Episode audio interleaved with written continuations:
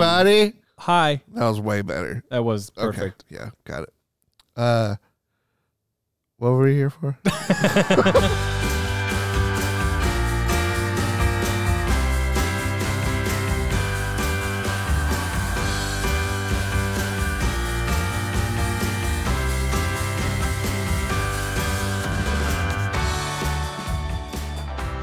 This is about movies. Yeah, Today we're talking about Dungeons and Dragons Dungeons and movie. Dragons, the Uh, movie based on the game. the new one, the 2023 one. Yes, no. With well, we Chris do Pine. talk about the original one as a well. little bit. Oh, it's a so little bad. bit. Yeah, we're talking about the one with Chris Pine and and friends, and it's a good Supposedly time. plays a bard. we'll find More out. on that later. More on that later. Uh, it's a good time. we uh, have our friend and first time guest on the podcast, Caleb Lawley, yeah, and uh, he's edited a couple of them. he has at edited a couple of them, but now we have allowed him to come out of the editing You room hear him into the light in the microphone. of the microphone and uh, share his his thoughts. What else we need to tell these people? hey, you on that Discord? Join our Discord. the link is in the description, You know, and if, you, if, uh, if you want. it's the best place to discuss the episodes. Tell us where we were brilliant, and uh, Or tell us how also dumb we tell us are. where we were dumb, and uh, just have a conversation with us and other fans of the show. Or like on this Check it out. episode, you could be like, he's totally a bard. He blah blah blah blah blah. It proves Exactly. he's a bard. Exactly. Do and it. I'll be like, no, he's not. we will fight you. I have the ultimate reason. Listen for more. Oh, there we go. That's what we call a teaser. in the biz. is that what that is? Perfect. Uh, also, uh, if you haven't already, if you've listened to at least one episode of the show, please give us a, a like or an upvote or a rating of some kind wherever Yeah. you're listening to. However, that's done. Just say, Apparently say that's a few kind important. words. If you We're didn't like it. then you know don't worry about it. But if you like the show, it helps us out. if you didn't like it, you don't have to waste any more waste of your, time, time. leaving Yeah. a review about Just any of that. Leave this bad experience behind you. Don't linger in need, it, man. you It's not healthy. You need to hit delete and get away Yeah. just as fast as you can. But if you did like it, yeah, help the show out. Help us uh, spread the good word. Go out, meet a friend, and then you ask that friend, "Hey, you like movies?" And what are they going to say? No. Exactly. What kind of weird person's going to say no? To that? and then when they don't say no, you know, be like, "Hey, there's this podcast that sometimes they talk about movies." So- it's like the worst thing to. Hey, do you like movies? I love movies. Awesome. Here's a podcast, and sometimes they talk about movies. Sometimes you'll love it. well, today we're talking about D and D, the movie, and it's good time. We hope you liked the episode. I loved it. You you liked it? I yeah. You liked the episode? I probably already listened to it by now, That's good. and I liked it. Awesome. I mean, loved it. Well, Jeremiah liked it, everybody. So you're definitely gonna love it. And I'm definitely going to leave reviews.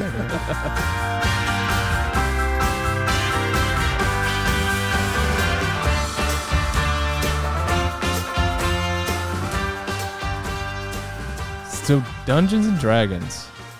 What a game. And What a now, game. I was going to What a say the movie. game. was over. oh, before uh, uh, YouTube had the year 2000 movie out for free when the new one hit theaters. really. Yeah. Yeah. So Did you I wa- make the so I mistake watched of that watching one. it? Why? it's so bad. Oh, it's awful. But I know exactly how bad it is. Now, you I know? didn't know about it until you told me about it like two weeks after there I was a watched this one. there was a trend in the 90s of of like modern day people getting sucked into other worlds. Yeah, Isn't that- that, the premise in that one? That Uh-uh. it's like a modern day group that gets sucked into D&D and they like in fantasy. No. Are you No. sure? I'm pr- almost positive that's what it was. No, you're thinking Jumanji. no, not, no, not like a board game. Like that uh, they the- don't No. get they don't go back in time. They just like Mm-mm. It's it's just straight up a thief in a city that's being ruled by an autocracy of mages. Okay. and the and the princess is trying to fight back for the will for the freedom of all people, not just mages, Oh right. because yeah. people are worth it too. And then her, or not her, the main kid is like street urchin thief, classic. and then his sidekick is uh, one of the Wayans brothers. Of course. He's also a thief, and they end up trying to rob a wizard of a thing and then get caught up with like the city guard Mm-hmm. chasing them and then they discover the prophecy of, Of uh, uh, all this is like unrelated to anything that's come before it and like it just keeps happening but so he uh, there's a prophecy that a boy will find a magical wand that controls red dragons Mm. which are the most powerful dragons and like the princess only has control of brown dragons Yeah, makes sense. uh of course Brown dragons. I don't think, Reg- are there brown they're, dragons? they're just regular dragons. bronze dragons. They're terrible. Bronze I, dragons. I guess they, I guess they might have supposed to have been bronze dragons. I guess this But is they an were very brown. metallic dragon. Yeah. Yeah, they were very brownish when I saw them, but uh, they just looked like kind of made out of rock dragons. Okay. Great stone dragon, perhaps. No, no, not like material rock, but like color rock. And then uh, the the ultimate bad guy wizard, because the autocracy of mages wants all power. They banish the princess. Yeah. and then all of the sudden there's this citywide fight with dragons in the sky. What's what's the uh in the current official D and D lore, uh the Forgotten Realms setting? What's the magocracy that's Like the like the Red Wizards? Or no, like not in- the wi- Red uh, in Wizards. Sword Coast. Um, in Sword Coast, there's a there's an uh, actual I don't like know. well, I don't know if they're on the Sword Coast, but there there actually is a magocracy that is something I can't remember their name. There it's like oh, it's gonna eat at me. I Okay. feel like I feel like I only know Critical Role. Oh, I don't. I don't see. I don't know anything about Critical Role stuff. So, anyways, there's there's a, a group. It's a some sort of faction, but I, they're mostly elves, and it's like, yeah, they think they're all Yeah, they're all that. legit. Well, I mean, they are, but yeah. but like in this in this situation, they're not like. I mean, once you get to the point where you can literally cast Wish, what like what else? You're you win. Like you're the winner of whatever you want. Makes you wonder that if there is somebody else out there that can cast wish, that if they're just like messing up your plans all the time because, like, if your stuff just doesn't work out because Because someone wished because somebody else well not like directly involving you but like their wish just for whatever reason changes your life enough without you Mm. realizing it that like you've just not made any progress you know like this guy's just like i've tried everything and nothing works i always fail and it's like just because some other person is just Just happen to ca- cast Wish. flippantly casting wish. Yeah. and uh, he's like Yeah. well, yeah. I mean, wish is fine, but I prefer like Aru's destroy universe at 10th Mm, level. right yeah yeah Well, yeah, that's a, that's a thing though. Like back in the in the D and D backstory, you can't cast anything above a ninth level for a reason, because they tried to overthrow the god of magic, uh-huh and all this stupid stuff happened, and Yeah, now you're that was literally the, uh, capped at a, at ninth level. what was that called in fourth edition I don't know. There's a name for it. It's like a an, oh the s- spell something spell play Spell- no Spellocalypse. spell apocalypse. It is- that's it now. That's the same guy that came up with uh, Optimus Primal. Came up Optimus with Primal and spell Spellocalypse. Man, he- He, can retire off those two things. And TM. Yeah, this, Um, this boomer D and D is weird. We, yeah, we'll probably just Boomer D and D. I came in in fifth edition, so you know it's I don't know. Boomer D and D is just like you know what we got together and played when we played D and D. Our It was just a it was just a basement full of rats, and we had had beer and and and pretzels, and my then- wizard never made it past. And we liked level. it. and we loved it. None of this storytelling crap. You go in a Role-playing, dungeon, you die, pretending to you be. try again next week. One of my favorite things is hearing Matt Mercer explained how armor worked in fourth edition. He, it's like this two minute long explanation of like a bunch of like different. I don't remember it exactly, but was, he, was that the system that had like you counted backwards? you to see if counted hit? backward, yeah, to see if you hit, and then like the person he was explaining it to was getting bored, and he was like, "I know, I know, this is how hard it was to get people to play D and D, and like you know, Let's not play You fourth should edition. you Let's should third. watch. There's a video that the other Matt Matt Colville, Matt Colville, has about fourth edition, and he has. I actually don't know what his his like take on fourth is. I do know that he loves some things about fourth quite a bit, and doesn't really like fifth edition all that much. He does like fifth edition, but not. I don't know. him and Matt Mercer are very different DMs, and like he's not really into the whole way Matt Mercer does stuff. But Matt Colville is more like kind of like one foot in the history of D and D, and one foot in the present. And Matt Mercer is just kind of like I'm making my own empire, and so like he does his own thing. And They came out with their own system two days ago. They announced it two days ago. Uh, you go. Critical Role, Yeah. interesting. Yeah, they uh they were like hinting at it during the whole like um, OGL. Well, yeah. OGL Debacle. debacle. Yeah. So like a month ago, Matt Colville also announced that they're making their own system. So Nice. it's going to be two competing role playing games. Only two. And the thing about that, well, Only no, but I mean like they're the two one of like two of the biggest names in in role playing. role playing. Yeah. And honestly, like it's that if they actually pull away from D and D like that, that could hurt D and D, Yeah. especially Critical Role playing away, because Matt Mer- Matt Colville's going to pull all the hardcore like third edition fans, Yeah.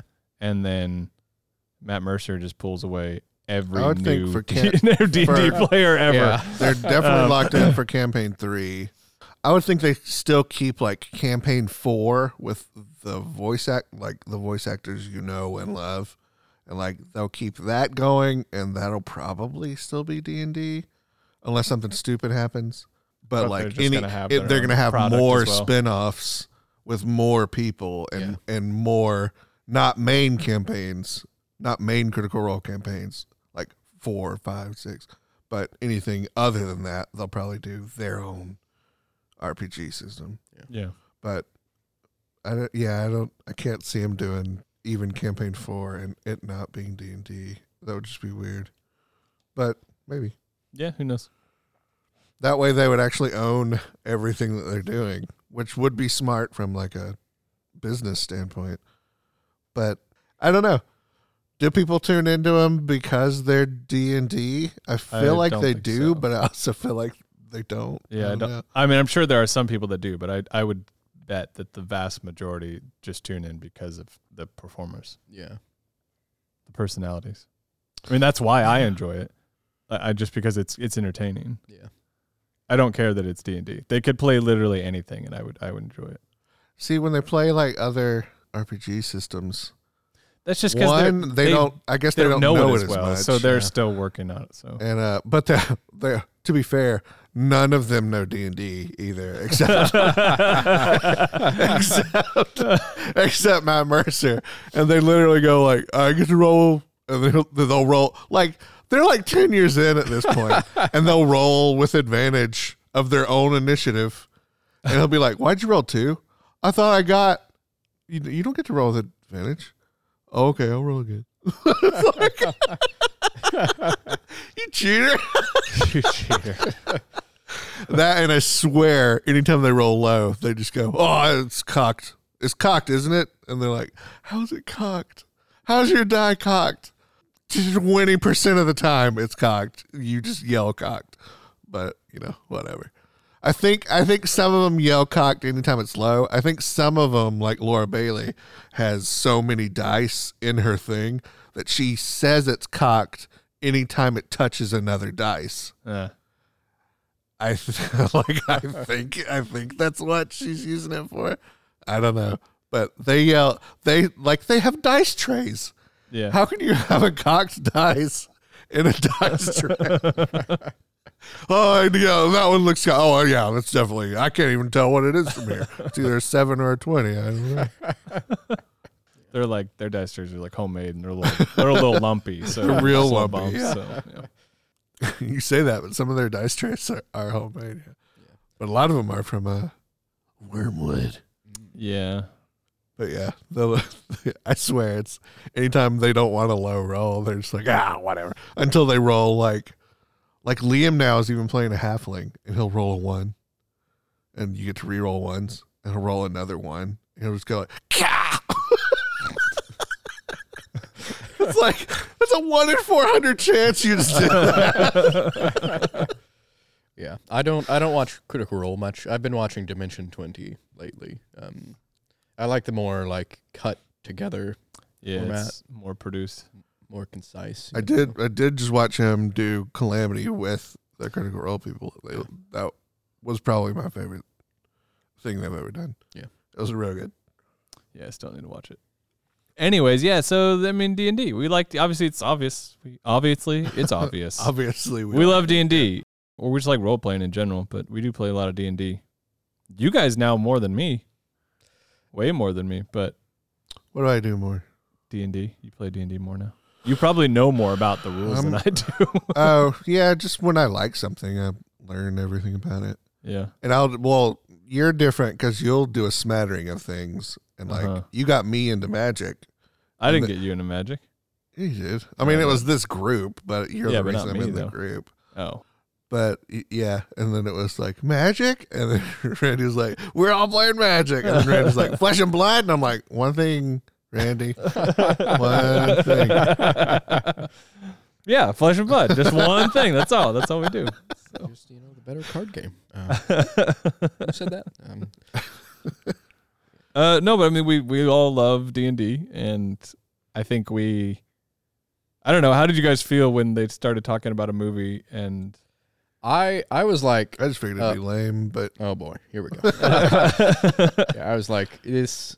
It's not gonna. It's gonna be like World of Warcraft, the movie. You know. Mm, yeah, that movie was rough. yeah, mixed with like a bad form of Jumanji. Yeah. These four players. Watch them as they discover how to use their characters' powers in a made-up world. Yeah. Exciting. And then, and well, and then like the real story is about the confidence that the main guy gains along the way because Yeah. he's playing a bard who looks like Chris Pine, but then he goes back to high school the next day. He asks that girl out, and she says, "Yeah." I think that's Stranger Things. I think that's the season one of Stranger Things. Is the, I think that's actually the storyline. Um, Well, that's why I thought the movie was going to be that. you know, if I had to pin down a narrative. I don't know, but so how did you guys feel? I mean, Uh, we liked it, right? Yeah, we liked it. It was I- it was over the top. Yeah, it, fun. Was, it was a great It was time. hilarious It was, it was a it was a good time. It felt like a it felt like a D and D campaign. You know? yeah, which it really was- did. it was good. Yeah. I thought it was great. I mean, I thought that uh, you're right, Caleb. I think it felt like it felt like what it feels like to play D and D. It really does. You could feel like when they failed rolls, Uh-huh. like especially in that first fight scene Uh-huh. with Holga just throwing down and Edgin like oh, trying he's, to he's, fail- his. he's, he's failing the sleight of hand check. Can He's I, still failing. Can I, can I get out of these ropes? I don't know. Roll for it. Natural one. Can't get out of the ropes. Okay. I'll try again next time. Yeah. Well, her. Uh, uh, I leaned over to Randy and I was like, her action economy is out of this world. Oh, she she definitely had she definitely had the tavern tavern brawler feat, you know, using those improvised weapons. Not only that, but she was like getting three turns to every other one that everyone else would get at once. And then Chris Pine was over there like, I can't. One day, keep going. One day. You're like, if it- you, if you keep trying the same thing, the DC goes up every time. Okay, I can't get out. It'd be, it'd be it'd be stupid to stop now. I've got to keep going. I mean, what other thing is there to do besides get out of the ropes? I gotta get out. I don't, I don't know. I don't know. Get it. Try it. Try again. Try again. Maybe maybe it'll work. Maybe it'll work. One. Oh man. I really loved how all like I don't know the movie is full of just odd situations that come out of the filmmakers sort of understanding and, and love for the the way the game works. Yeah. And I don't I do you think that that stuff works for people who haven't who haven't played D&D cuz it, it does it just feel like kooky to them like cuz there's some weird stuff that happens that like that they don't really explain I would get. I would, why it happens. They I would just imagine it just comes off like a, like something weird happened in the middle of my action movie. yeah. Not Well, nec- yeah. Like I think we've all talked about this previously, but how they represent concentration spells in the movie, I think they did a really good job with that. Yeah. But I guess it like do if you haven't if you haven't played D and D and you don't know what that is, is it just something that you just don't even think about, or is it is it only cool and fun to us because we know what's happening? I could see. Uh, Like I y- could see you it. hit the wizard, so Yeah. the thing goes away. I could yeah. see it both ways. Like uh, that wizard was hit like a pebble. Why? Why? Why the? Why did the dragon stop Yeah. working? You know. But I think I don't know. I don't think it was like anything major, major that was like that could be misconstrued or whatever. So No, that was a major image or illusion. Major illusion. no, that was one Um, that melted halfway. it reminded me of that that that that Toy Story animation of Woody and Buzz when but he's just like uh Buzz, look over there, and then Buzz is like, "Where?" He's like, "Ah!" And it just like he's like, someone like distorts the animation, so Bo- Woody's head is like scaling up, and then like his voice is getting distorted, and all this stuff. Like it's such a funny clip. Yeah, and then, but the major illusion scene where he's losing concentration and his like head Chris Pine's head is like filling up with air. His eyes are bulging out of his skull. Like all that. It's so it was it was really good. It was really good. what am I looking at? Yeah. I really liked how many I think like they're starting to figure it out. I really liked how many spells were in the movie. Like Yeah. there were so so many of them. And oh, another thing on the topic of spells. I don't know if they outright said it, but I'm pretty sure that Dorian the sorcerer was it Dorian the sorcerer? Or was Dorian the bar the um the druid? The the sorcerer that Simon. Simon. Simon. Simon, yeah. Um I think he was a wild magic sorcerer. Yeah. yes. Yeah. yeah. He did say that he was. Okay, he did. I couldn't remember because Yeah. like he, yeah, casted he he casted reverse gravity and you know the Mm-hmm. thing and stuff. So it's Yeah. it's fun. They essentially used it more narratively as like a a uh, confidence thing. Yeah.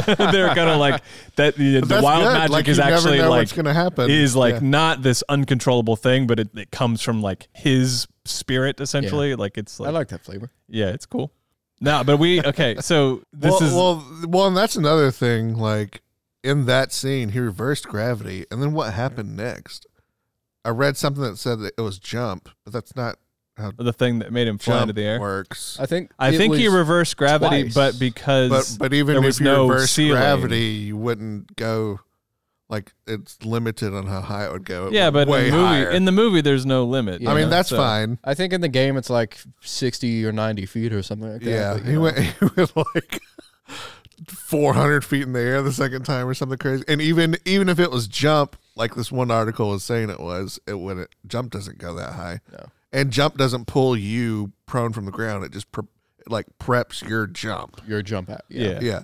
Like you still have to jump. It's not like it just you're like like he was lying on the ground and just went whoosh, like Yeah. like it was reverse gravity.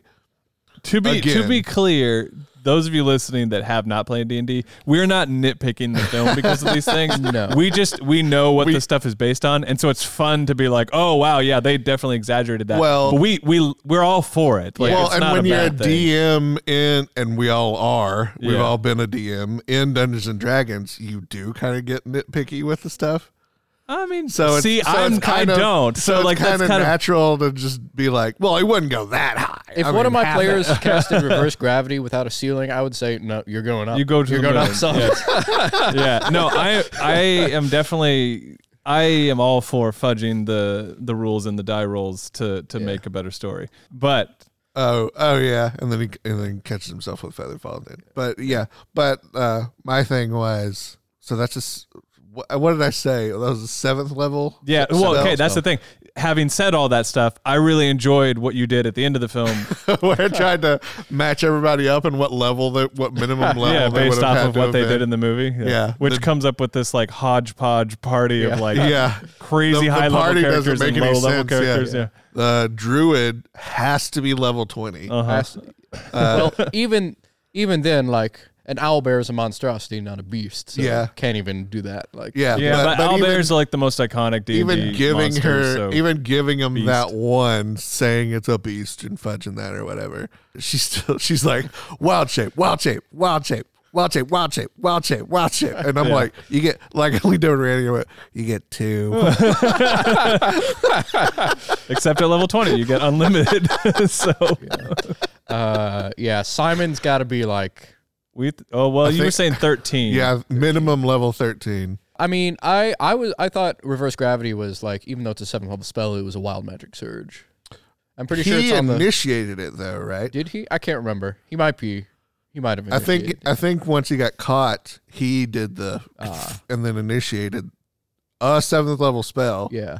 and then it, it either reinitiated on its own or that was a jump or something as a wild magic effect because he Yeah, well, I mean the what is it called? You can cast stuff twice on accident. Like so with wild magic, stuff can happen two times. So or it can change or that yeah. like have a second target, so that's probably what happened. But then, Ed, uh, Edgin's got to be a low level, dude. Like, ain't, Yeah. ain't no way. Also, like, uh, I read a thing. It was, uh, well, it, me and Randy are, are arguing afterwards. I was like, I don't even think he's a bard. He's I not. mean, a, he's he not gave, a like- bard. He's he gave more, a bardic inspiration speech like once. no, yeah, no, no, no. This is what no. he is. So he's a level one rogue But he's who, uh, who's a bad rogue. who's a half an human. alternate- so you get a feat no. at level one. He's alt human who takes So a you feat, get a feat, yeah. and he takes inspiring leader. yeah. So you can give the speech. yeah. But he's a bad like he literally he legit never plays his loot and accepts he doesn't- it's an illu- when it's an illusion. Yeah. so he just has it and like uses it to hit people I mean, with. you so, can be anything and He plays carry yeah, a loot and uh, play he, loot. he- yeah, but he like picks proficiency at it, but like Yeah. that's it. It's Yeah. just a it's just a characteristic. But I thing. did like after that I did see somebody break down he actually does sing a song like a bard would and inspires yeah, but what's the anybody barbarian can lady? sing just because they can sing doesn't mean they're Yeah, bard. but It it, doesn't makes use her, any it bard makes her feel better, so that's kind of an inspiring thing. Boo. Uh, yeah, Boo. I mean I agree. Stop. Boo, yeah. Anybody can sing and make somebody feel better. I mean, yeah, I agree. That's Boo, just a yeah. performance But check that's away. what, and and and then um, the YouTuber I was watching even brought in where the director was talking about Chris Pine's character and said they designed it to be like it was being played by a casual player who didn't really know his spells yet. Yeah. So even the spells that he does have aren't big fancy ones. It's stuff like friends or like persuade person or or or It's all just a bunch stuff like that. But uh, but that's crap too because no matter what spell you cast, uh, there's always a somatic component or a vocal component, Uh-huh. and he doesn't do any of them ever. so on the topic of like a casual player not really knowing spells, I will not name names. Uh, but in my very long running Curse of Strahd campaign, my first one, Yeah. um, it went for like a year and a half, maybe even two years. I don't know. Uh, we had a bard that was there from the first session that did not use bardic inspiration Even once. more than five times. Oh my over- gosh. Over the entire campaign. well, I mean, Chris Pine's character never. Yeah, yes. I don't think he ever used it either. For the, okay, if you don't know D and D, bardic inspiration is like the literally the most basic thing that it's just you Every just do bard it. does. You just do this because it makes everybody roll better. well, so well it- lots of lots of characters don't even get a bonus action, is what it is. Mm-hmm. Uh, Bards do. They get to hand out this freebie whenever free they want. stuff. And uh, yeah, Yeah. literally never did. Also, I say he's not a bard because he didn't do the most bardic.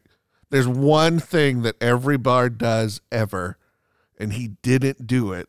is that trying He's to not a seduce bard. everything? He did not sed- the dragon. He did not try to seduce the dragon. He just ran away screaming, and that's not what a bard does. just- just- that's it. Period. Case closed. Not a bard. Not a bard. He's just a, a bad rogue that doesn't know about sneak attack. That's Which- pretty much Fun fact: that dragon in the Underdark is a real dragon in Yeah. D&D. nice. Themberchaud, I believe, is his name. Yeah, something like that. Yeah, he's like he's got a bunch of like the Duragar. He's got a bunch of like Duragar servants that uh, I think You he- say servants, You but he's also more say like that their word servant. way. Are you okay? When you say Duragar, do you mean like Draugr?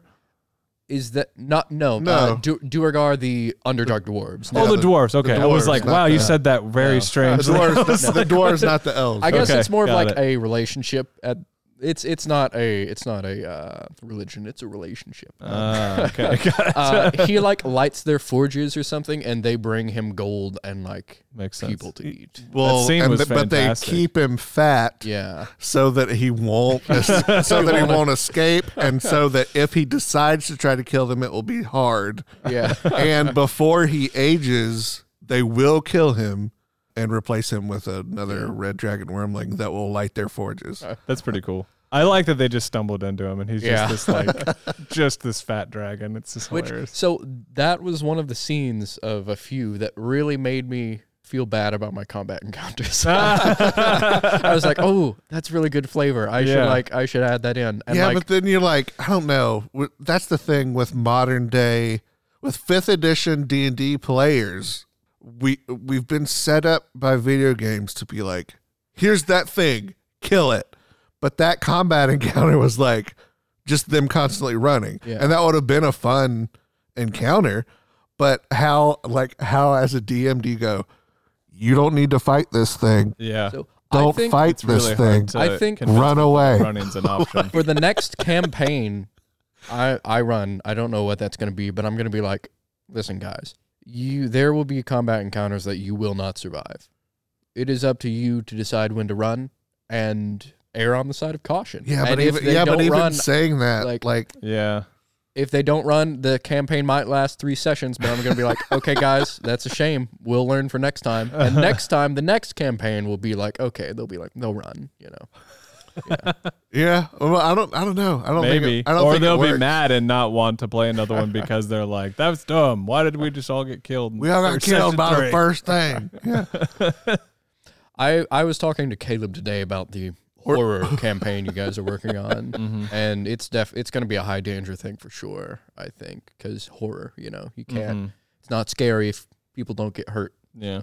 Yeah, maybe if you had like a little DM, like you had like a little LED beside you, and like like you pressed a button and the light turned on, and it was like, oh, he he wants us to run. It's, You turn to the light. like that would work. Oh, oh, oh, guys, the light's on. Like roll perception in you just have to have an. NPC that's just like, fight this thing? Are you crazy? This is an ancient red dragon. We can't fight this thing. And immediately runs away. yeah, who's like, what level are you, adventure? Six? You are nowhere near prepared enough to fight this dragon. You must run. hopefully, like maybe I'll just very carefully always put another player in the campaign that knows D and D, so they can be like. Guys, we're not high enough level to fight this CR eighteen monster. We must run. You must run, adventurers. Oh, and I can't figure out what level barbarian she's even supposed to be.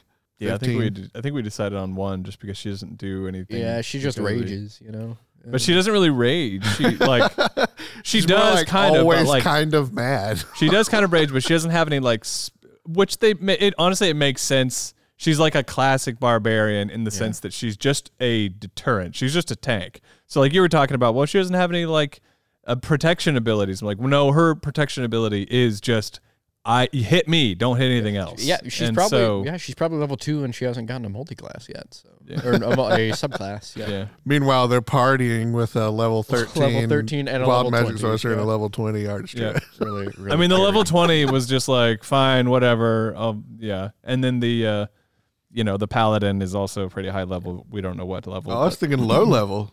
but he's like, maybe he's a low level paladin because he's multi-classed because he's also a wizard. So like, Is he also? What did he do? In he was a red wizard? wizard. So He was a what? I forgot So about that. Yeah, he that's- multi-classed Was- late no, in the he was game. Just a, So he was just a kid that lived in that city. Oh, yeah, he was probably level zero. You know. I thought they, but everyone said that he was a, a red wizard that came, that was, uh, He it showed him, that and he, wa- changed later on. he on. was a kid in that crowd when he was doing the first. Yeah.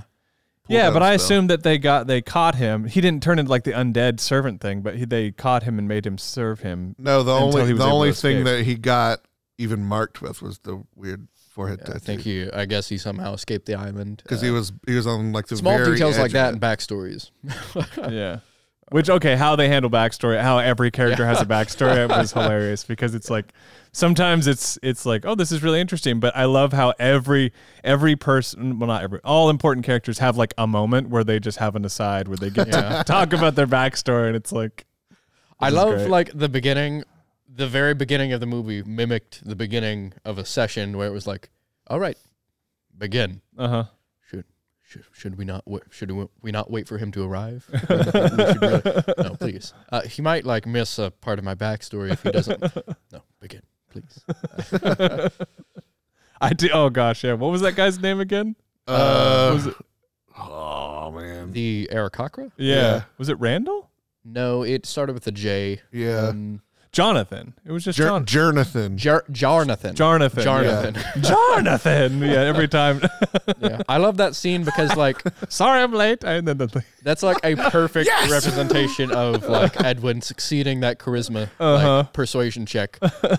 and like the DM hasn't revealed it yet. And they're just like, They have a we're not gonna risk it. Like, we gotta we gotta book. we were gonna let you go. I- I've approved your pardon. We've approved your I really liked all of the practical like uh, effects for all of the other races. Yeah, all the creatures and yeah. stuff. Yeah. I, I mean, even when it feels silly, like the Aarakocra kind of felt Felt a little bit goofy, but in a great way because he's only in a goofy scene. Like Yeah. he's just And I also feel like The yeah, Dragonborn looked crazy awesome. he did the. Dragonborn, really good. the yeah. Tabaxi, I feel like looked. Really Oh good. yeah, yeah. Uh, Pulling the tabaxi out of the fish. the, great. the, um, we only good- saw it for like three seconds, but the Yuan-ti uh, Mhm. in the prison, in the prison. um, yeah, yeah. the Githzerai, uh, that uh, Did we so- see one? it was in Edgin's backstory. He tripped a Githzerai that was stealing Oh, something. that's who he tripped on the bridge. Oh, interesting. Okay. Yeah, he uh, the he kind of had like the classic like gray streak through his hair that you see in the in the That's cool. I do love how how much of the sort of like the official D and D lore that they had in this movie without Yeah. making a big deal of it. There was yeah, there was Like so even the. Red Wizards, like the Red Wizards are complicated. There's a lot going on there, and the way that they threaded that storyline in, even like bringing in Szass Tam, Tam, like yeah. is a big thing. But I liked, I don't know, I liked how they did it. They did it really And yeah. well. It never, it was never too heavy or Mhm. too like focused on backstory as far as like the plot. It was always Yeah. with the characters. They were the most important thing, and that's going to move it along. But I, I do like how. But if you're looking closely, there's a lot going on here. And they even like So- they showed like actually how Szass Tam took over the nation of Thay Yeah. too. Yeah. Dude, Bradley Cooper, Yeah, I know. great. so good. There was yeah, there was a lot. I love Lord, you know, Lord Neverember actually being the yeah. leader of Waterdeep. Uh, the council members for the prison that gave you know gave the pardons, they were it, aside from Jonathan, they were all NPCs that were introduced in Rime with the Frost Maiden. Were they really? Yeah, I only recognized the one, the Dragonborn, Thiz something. I had I had it up on my phone. I can't remember. Um, Chris Norixius. Um, Nice. Cameron has mentioned that Mhm. name before. Um, Is that are they like the Ten Towns people? Like they, or is that something else? I'm not sure. Okay. Um, I'm not super familiar with Rime of the Frost. Gotcha. But Well, yeah, that's cool. I just I like how how much of that is Yeah. is part of it. It's pretty neat. I want to know who the bad guy was. They showed it first. Which one? I, get, I just get the feeling like I'm supposed to maybe know him. The, ve- Szass Tam? The very, very first guy that they captured in the prison and were pulling out of the Oh wagon. yeah, that Oh, the that, orc? that red the red wizard. Oh, that oh, guy, the orc, the, one that big she one. kills. Uh, I thought that was a. I think it was just a orc or a hobgoblin or something. Yeah. Uh, I feel like I feel like there's something there that I, I feel like he's a named something. I don't know. Let's, Maybe. And I let's, should let's- and I let's should Google. have known Let's, him. let's Google this. Like like I'm supposed to be punching you in the leg, going, "That's Vecna. That's so and so." Vecna, yes. It's Vecna. There he is, Oh, no. and he's gone. There's no way a level one barbarian can take down Vecna that easily, dude. they can if they believe in themselves. So unrealistic. I can't wait for like. I guess it's not a guarantee because you know, non D and D people might not like this. Like might not like this movie. I want to see like the wave of D and D, new D and D players that come up because of watching this movie. Almost like the Matt Mercer effect that come up because Mhm. they're like, they're like, DM, I I want to hither thither staff. I want to I want Oh, to turn yeah. into an owl bear. Yeah. You know. That actually, uh, so as I'm watching it, I'm I'm looking at it through the lens of a DM, and I'm just like, okay, I now know that there are several things that I'm seeing here that players will one either want, or if I do it this way, they're gonna be like, oh, you, you got this from the movie, right? And I would be like, yes, I did because it's cool and it's fun. We're gonna do it, okay? Like I liked the idea. I liked how attuning worked Yeah. in this movie. I was just like, yeah, this is way more fun than just yeah, Short sit down resting, for yeah. like three hours and then you know look at the staff, and figure it out. Look at it. I like Figure how it they out. not that every attunement needs to be like this, but I did I liked how they did that. I mean, ob- yeah, the hither thither uh, staff was pretty great. Oh, P.S. If you have a D and D Beyond account, you can. Yeah, Go you can get download. all those things. Yeah. The but even better than the than the hither thither. But how they used it felt like players coming up with a like half baked plan to to figure out how to get from A to B. Yeah. It was like such a cool plan how they used the painting and then put it on the bottom like- and then him falling out felt like the perfect like oh he rolled low and he didn't you know whatever And it was like God, so that- good and then That it was fell favorite over. scene and She in had the to movie. dig Yeah. under it. Yeah. uh, and then it falling and being face down is like Yeah. that's exactly what would happen. Like all that work, and they, they pull it off without a hitch, and then some random thing would make it so that they can't Oh, use it. man. It's so the like the obvious like failed perception check on the part of the DM when the Uh-huh. guys look over and notice Holga like doing something sus and they're like, oh, whatever. They're over there. They're not gonna. Gosh, I love that scene so much. During the middle of it, I was like, I want to play D and D so bad. I want to play this. Yeah. yeah, yeah, which I think is a testament to how good the movie is Yeah. because it just it really does capture the spirit of it really well. Y- Yeah, but man, when it falls over and she's like, "Maybe I can dig." I don't. I don't know. Maybe I, I'm just gonna keep trying to dig, and you're like, "That's exactly what." yeah. One person stays behind with a nail file. It's just like, maybe, maybe if I keep digging. And the DM's like, okay, this has to work Whatever. at some point, or they're never gonna get out of here. But it was a very complicated, like complicated mystery too, how that all worked out in Yeah. the final like climactic scenes of the film. But they made it easy to understand, and which not every not every movie does when it Yeah. gets tries to get complicated. but I love the Red Wizard. Uh, I don't remember her name, but Cess something. Sophia, Something. Sophia? something Yeah. like that. yeah, her. She was great. Yeah. I just I, I mean, re- I like the Red I- Wizards. I, like- yeah. have featured them heavily in my Every time I looked and at her, my brain was like, "Kristen Stewart." Nope. Close. uh, so yeah, I I'm a big fan of the Red Wizards as well. I like in a not really recent. It was when Caleb moved out when we were you know living together. So in October or so, I ran a one shot with it was just him and Summer, and it was a sequel to the campaign that you ran. Mhm. Uh, because they were, I was like, I want to do one D and D with Caleb before he leaves. Don't have a lot of time to put something together, and Summer's been wanting to play as well. So it was like a few years in the future because they ran off with yeah. the Red Dragon. Mhm. So they were just in the past years they were just hijinksing it up. You know, Caleb had the nice sword he got from the Dragon Lady. Um, Mhm. Can't remember her name, but they got word that the cult has come back. The cult of the dragon, uh, as mentioned in the movie, cult cult of the dragon. yes. We can't get away from the cult of the Dragon. I know. They'll never go away.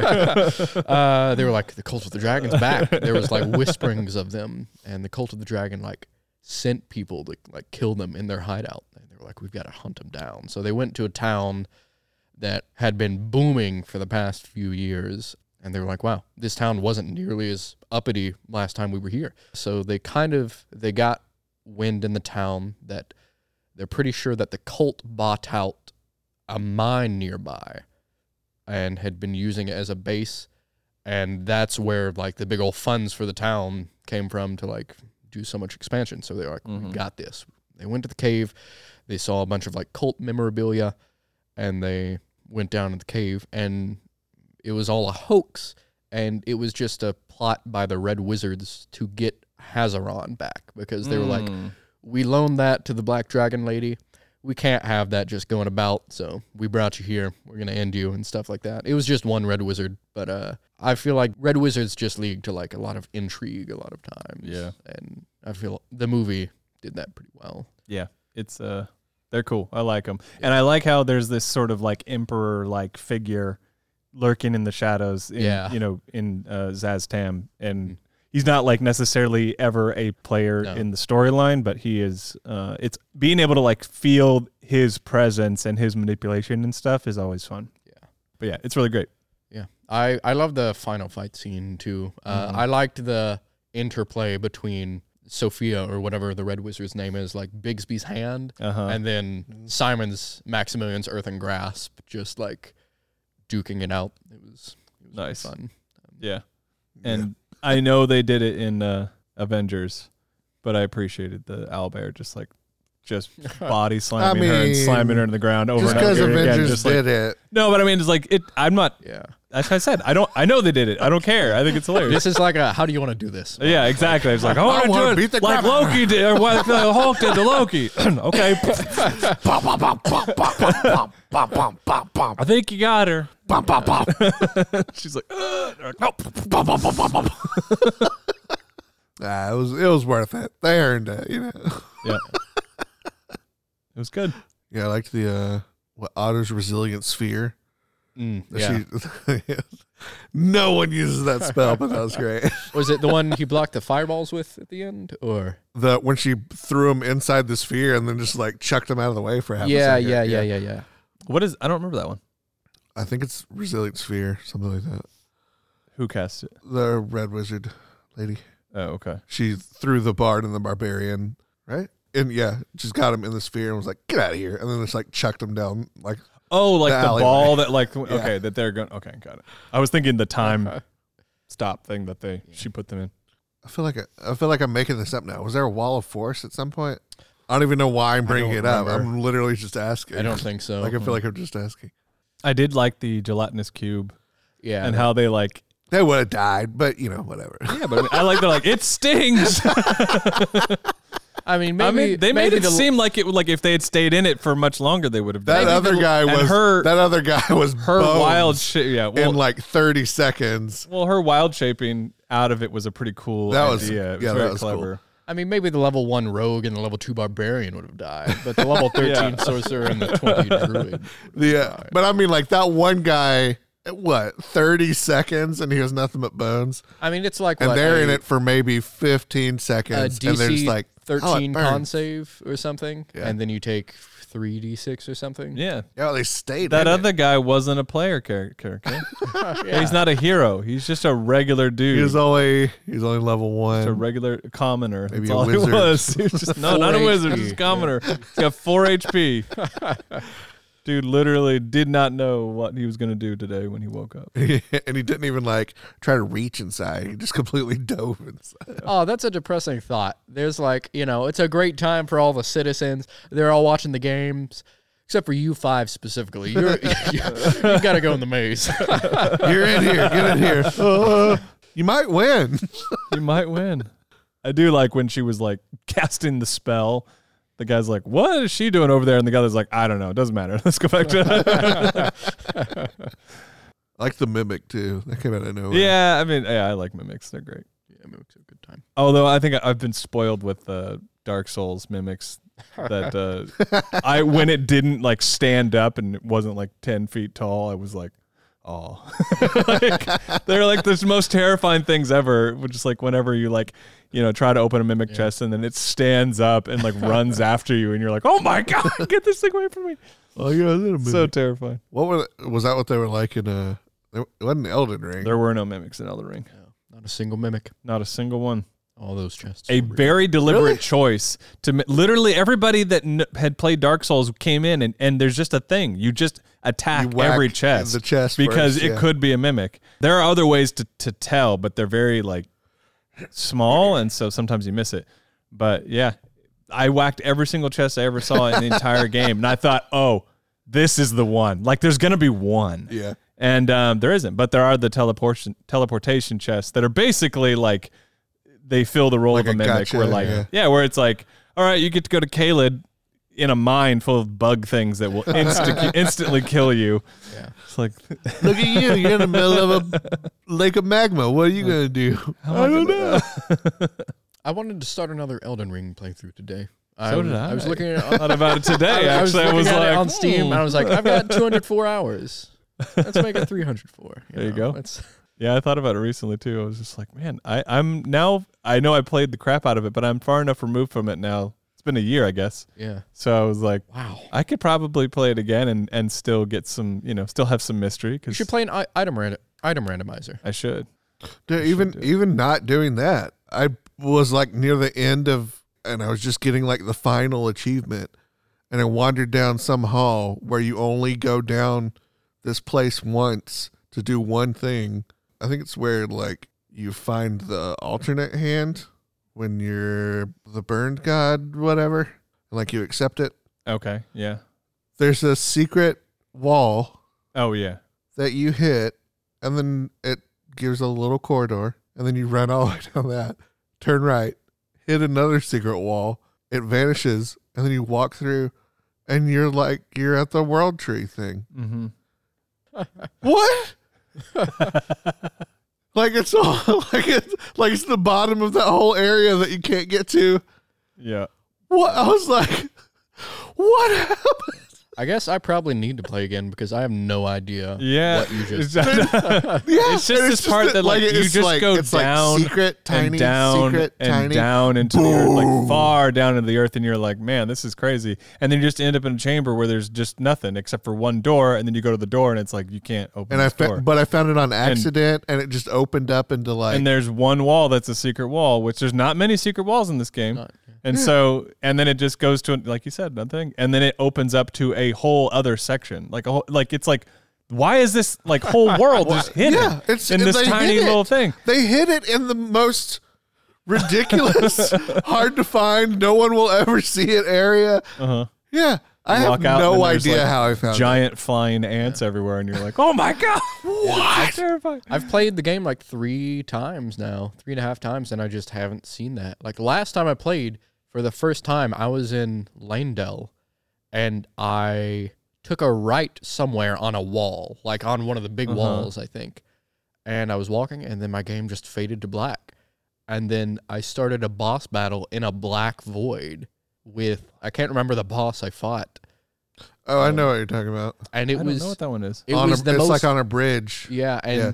you're you're walking down the bridge to something. I think it's one of the great towers where you can like activate r- great runes, but Yeah. Oh yeah, okay, yeah, yeah, yeah. you just fade Yeah. to black, and then a boss battle starts in a black void, and I was so unnerved. like, was like, this You're like, makes me feel uncomfortable. like just this black. It, it has like a almost like creepy pasta, like old like Uh-huh. found video game vibe to it, and Nothing was here. I was safe. I don't know. I if was actually safe. found- Okay, so what? Who's the boss? Do you remember? I don't. It might have been when I played it through with a randomizer, so it might have been some random Oh, okay. boss. I think Um, it's is it the supposed to be skin- like is it two the- ni- big nighty things on horses, maybe. I'm trying to remember if I found that boss. Or I, not. f- I think I fought two like fat boys. Like See the what are they called? The Godskin peeler. Well, Yeah. no, that's the sword, but the big Godskin. yeah, the boss. Godskin. I found him on the way to a great rune on the bridge to a great rune thing. it might have been Um, him. Then I don't know. but I don't remember if it was in a void or not. Yeah, I mean, it might have been him or I, I thought- know. I thought you fight him in the you fight him. You fight him in the chapel. times. Oh, you do? I only, yeah, I've so only fought him once. that's what I said. I think it felt like a revenge thing. Like I killed him already, and then like he appears on Guess the what? bridge. Yeah, yeah, yeah. I don't remember. Yeah. I'm, I'm probably playing Elden Ring after this. Yeah. Elden Ring's so good. Oh, I remember now. I never finished my randomizer because I accidentally turned on you have to have all seven great runes to enter the Erd tree. And I only have like two. so I, I, I was like, finally, I'm reaching the end of this randomizer. I played it for like 60 hours. And then I realized, and I was like, Dun, dun, I can't. I don't. I've got no idea where these five great runes. That's are. true because they're not in the place where they normally are. So I think I it's might, just in a small dungeon Oh, somewhere that- in the You'd have to do every dungeon. Oh uh, god. so the way the way the randomizer works is you can change the randomness. Like you can randomize it to where every item's randomized, but you can also be like, okay, only the important items are randomized. So you're like, okay, I need to go fight the important bosses, and the great runes are going to be there, or if not there, in a f- select few other locations. Um, but yeah, I think I'm going to start a new randomizer with without that, where I can just enter the Erd tree without all seven great runes. I've been watching people play Elden Ring like Yeah. for for the first time lately. There, there's like two guys great. I watch online: Lil, Lil Aggie and Chris. and Chris. I was watching. I was watching some guy. He uh, he was running through Caelid, the swampy area with all Uh-huh. the dragons. yeah. Yeah. And then I was was running through and trying to dodge them all. Oh God! god! Oh god! Another one! Oh god! I gotta run! I gotta run! And it was like barely getting out, barely escaping them, and like didn't know it, but was str- like heading straight for the big mama Oh dragon. gosh, that's hilarious. And like rose straight into her mouth, like like like went boom and like hit her mouth, and then went, "It's not a dragon!" and then it was like, "No way, no way, that's fake, that can't move." And then it started like moving and like getting up. He was like, It is okay. So when I first found that dragon, I thought, "No, holy crap!" And I like immediately turned around and ran away.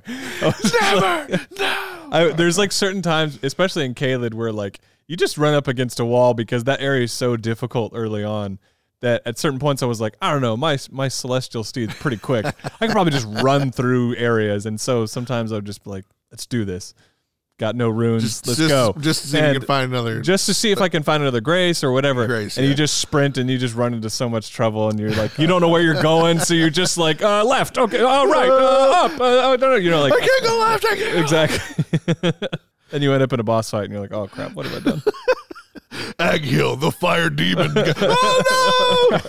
I didn't mean to. I didn't. We need to uh, go back and fight Placidusax. Uh, oh yeah, you need still to haven't still haven't fought fought. Placidus. Yeah. Oh, that's such a fun fight.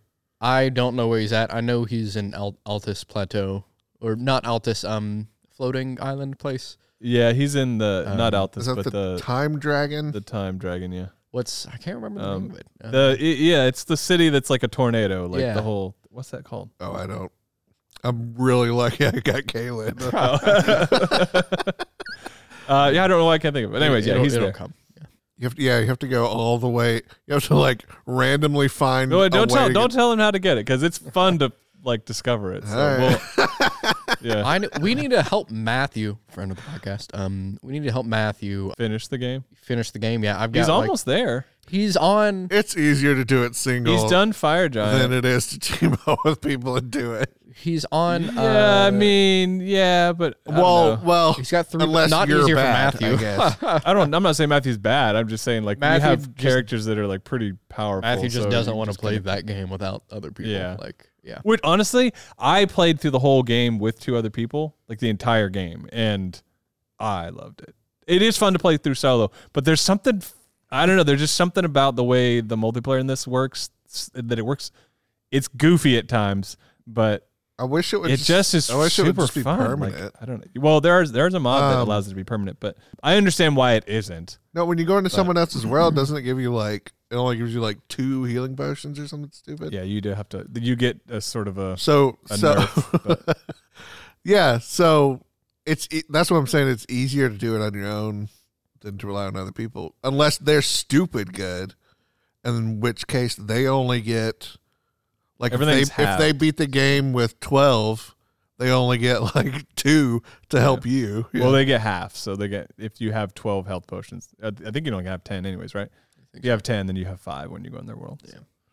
But, But, uh, uh, and your HP is like knocked down to like a range that's their level or whatever. So it's just Who knows? Maybe my next playthrough will be with multiplayer on. You know, yeah. being invaded and stuff. I never. You should because being invaded is fun, Yeah. or it's terrible. but it changes the way you experience the game so much. I like I like- think there was one night. I, I think I've talked about this story Yeah. a while ago on the podcast, but we were going and some dude invaded us and he just followed us from a distance, like didn't like, and then we didn't know where he was, and we're like, okay, and we got into an open field, okay, legit, you can see 360 degrees everywhere, and we're just sitting there and we're like, all right, cool. Well, I think we're gonna just kind of go over to this grace and blah blah blah. And then suddenly, and it's my world. I'm the host, so like suddenly I'm like, oh my gosh, he's right here. Like he just like, like I literally like turned around, ex- you know, just Yep. took in the the beautiful vista.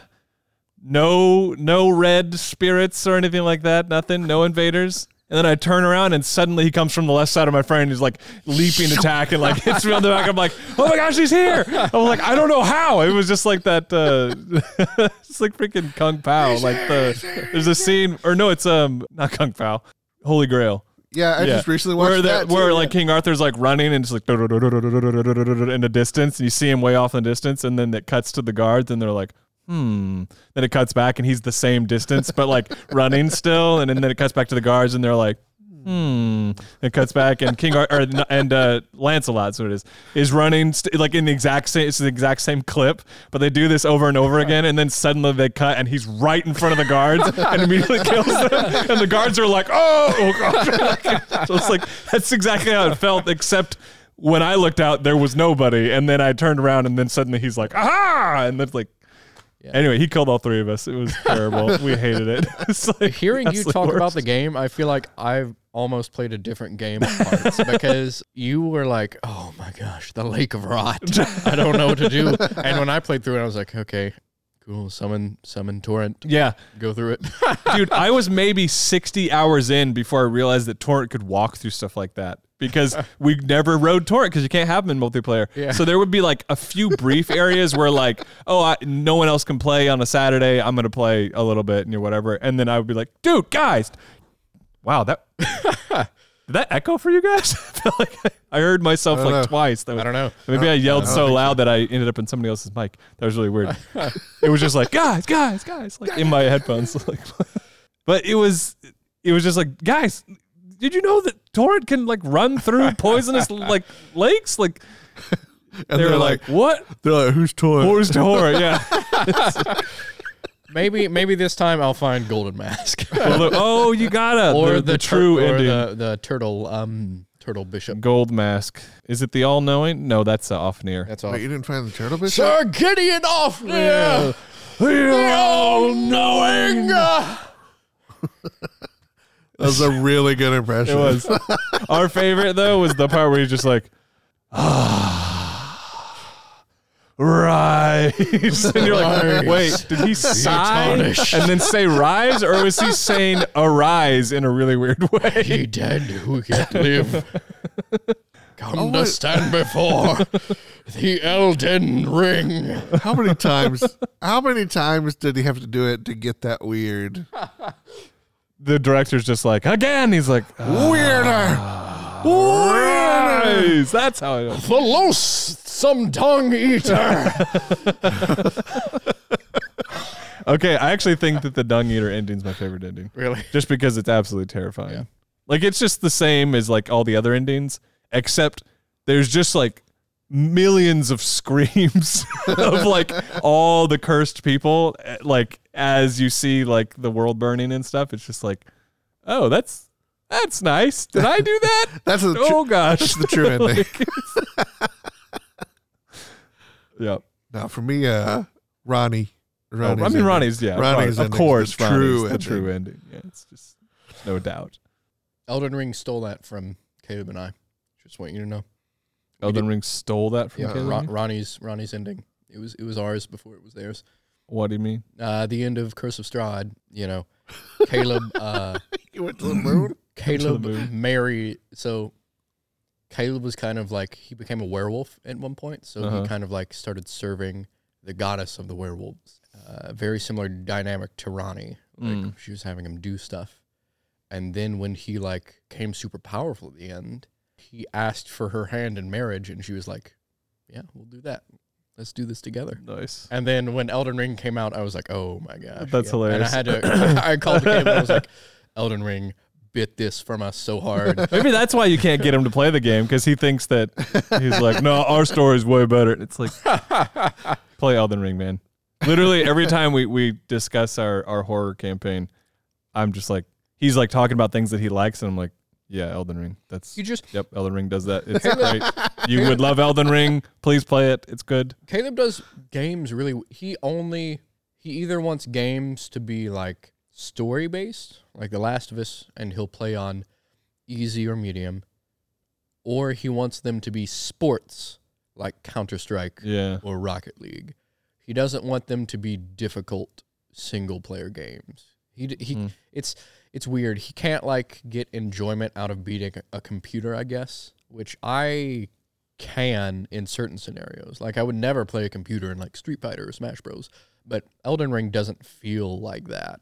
It Yeah. feels like it's very rewarding to learn a learn a boss's like patterns and Mm-hmm. yeah.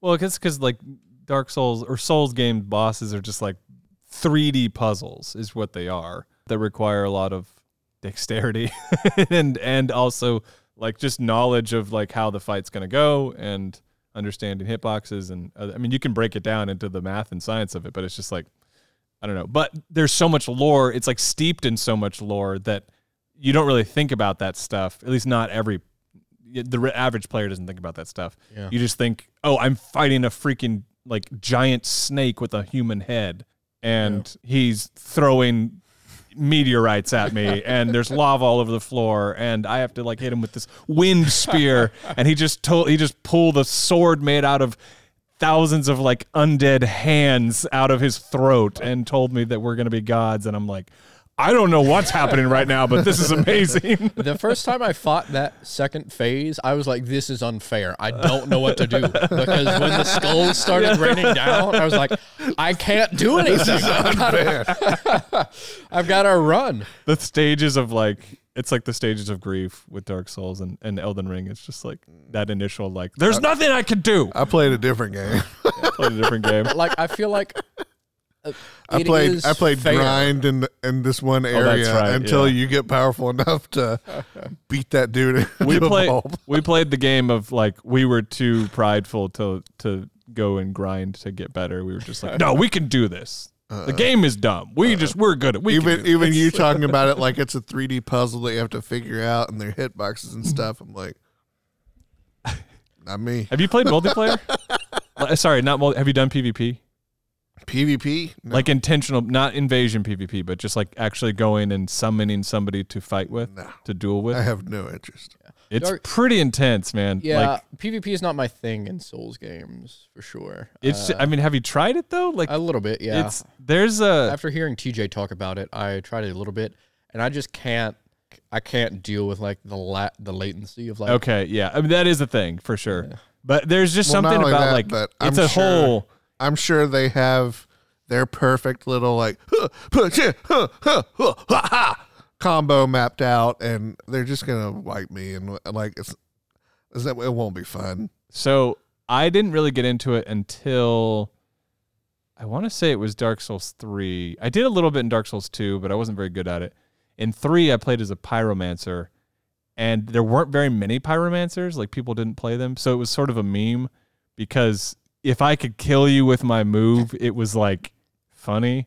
I don't know. It was funny to me because it just was like, I couldn't just like Randy attack everyone you. cry. Well, I don't remember exactly what it was, but it was some just like blast of flame that was like really intense.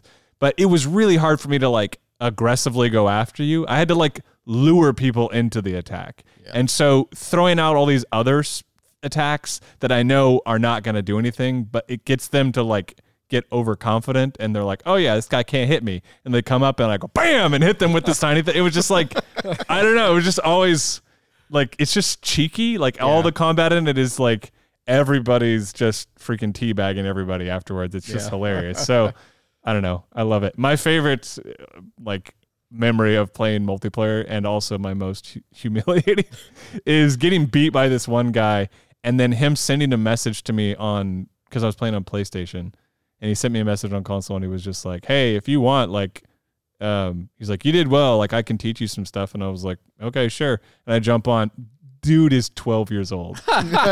He's legit a child and I'm like I, I'm not the kind of person that just goes, "Oh yeah, I'm not it," and I just leave. Like I'm too polite, so I'm just like waiting. Like I'm like, okay, yeah, I guess I could learn something from this child. And we start fighting, and like he actually is showing me some cool stuff, and I'm just like, this feels so weird. I think I was Yeah, probably like weird. 28 at the time, and I was like. This is just so strange. And, and like, I kid you not, there's a moment where his dad walks into the room and I, I obviously, obviously can't see him, but I can hear his dad. And his dad starts yelling at him. He's like, I told you to get off that game an hour ago. And he's like, but dad, I can't. And I'm like, this is, Sir, he's he's tutoring me. yeah, no. Please. He's like, I'm helping this guy, blah, blah, blah, blah. And I'm like sitting there like, I should probably leave. Should probably leave. This is weird. This is really weird. I don't, so Yeah. anyways, Doodle-doo. Yeah. good times. Randy has left the party. Yeah. Who's Randy? All right, sounds like you got something going on. I probably need to head out. So yeah, oh, my dad just walked in too. I'm also 12. I'm also twelve. All My I'm just said sick. That's why my voice is I so had deep. go. thanks, thanks for playing, man. Uh, yep, that's how it works. I'm only nine. So But now that I've seen all those all those YouTube videos Yo, man, I'm not. of that guy that Hey, what up, uh, boy? pretends to be a kid using the voice changer, yeah. maybe maybe that's really what it was. It was just uh, it's just Hey, what up, fellas? I'm nine. I'm ruling this game. Have you seen that guy? There's a guy on YouTube right now. I can't. I want to say his name's like Slate or Slater or something. I don't know. He plays uh, Warzone or whatever the uh, Call of Duty like big multiplayer The- game is. Whatever the most toxic game. Yeah. Well, I mean, he plays that, and it got it has proximity chat in it. So he uses proximity chat and a voice changer that he's tweaked enough to sound like a really whiny boy with like on a bad microphone. And he he tells everybody that he uses his PlayStation 4 controller as his microphone, which you can do. And so it's like he's always like, "Yeah, I'm using my PS4 controller as my microphone. That's why it sounds so bad." And he's like super encouraging, but also very good at the game. So people are like, "What the heck? This kid's like super good." And he'll play with you know people in their late 20s and 30s and stuff. I've, And, I've uh, done like he hits on girls in like a really funny way, and everyone's like, "Oh, he's so cute," and you know, it's you should check out his stuff. I It's remember you showed me like one clip of him. I can't remember what was in the clip, but uh, he was playing with a guy, and uh, he was like, "Hey, hey, if if I win this, will will you adopt me?" yeah, he's telling me he doesn't have a dad, and he's like, he's like. At the end, he's like, they win. He's like, we did it! Sign the paperwork. I'm I'm moving in. Like the type of thing is like, yeah, it's pretty great. He tries to steal a guy's girlfriend from him at one point, which is pretty funny. Uh, and he got another streamer. He got another streamer to come in and pretend to be his mom, and it was like them having some mother son time. And uh, he just kept making all these jokes about how she she's like, "Hey, can you go get me a drink?" And he's like, "Yeah, do you want the do you want the red one or the?" And he's like, like making it seem like like she's just like an alcoholic, and and this other guy that's in their party is just like, uh, okay, like you want the red one or the one that makes Yeah. you mean? yeah. and then like towards the end of it, she's like, it, it, part of the way through the interaction, he mentions something that, he, that he's gay or he has a boyfriend or something, and and uh, at the end, when the, when he's leaving, his mom, quote unquote, is like, "Okay, good luck with your wife." And he goes, "Mom, he says he has a boyfriend. You never listen." and she's like, "Oh, I'm sorry. I don't." like, Good it's great. Anyways, Multiplayer games. yeah, D and D, the I've, movie. uh, I've, I've one time, I've one time had multiplayer in Destiny only because you get stuff for the PVE side. But yeah, put my six year old niece on the headset while I was killing people and then be like, say you're not very good. You're not very good. So- I thought it was the funniest thing in the world. that I got a lot of nasty comments. that kind of reminds me of uh, I th- I know I've shown you the video, Randy. I don't know if I have I've shown it to you, Jeremiah. Um, it's the video of it's it's a guy named Justin Wong. He's like a super pro fight, fighting game player. Like he's been playing for like twenty something years. He's the he's been the best in like multiple games, but he streams and he was playing Mortal Kombat 10 that has voice chat, and he paired up with this nine year old kid maybe uh, named like Wasler 15 or something like that, and uh, kid's like, "Oh, "Hey, hey, are you? Do you have a do you have a mic? Can you can you talk?" And Justin Wong's like, uh, "Yeah, yeah, yeah, yeah, yeah. Ooh, ooh, this is gonna be good." And he's already like talking to his chat, like, "Oh man, I know what I'm already about to do." And the kid's like, "Oh man, you you you pick Jax? I want to play Jax. Oh, oh, I'll play I'll play Liu Kang. That'll be fun. Uh, go, uh, go go easy on me. I, I'm just a kid. You got to go easy on me." And they get into the match, and Justin Wong like starts spamming like the equivalent of like a fireball in Street Fighter. Like he's just like, Hadouken, Hadouken, Hadouken, Hadouken, and the kid just doesn't know how to block. Like he's just getting hit. He's like, "Hey, that- that's not fair. That's not fair. You're cheating. And Justin Wong's like, you, got- you gotta learn. You're learning early, son. You're gonna learn today. It's a real world. and the kid's like, oh, "This is cheating. Is this all you ever do in your house?" This. Is this all you ever do at your house? Uh, I'll pull it up later, but it's,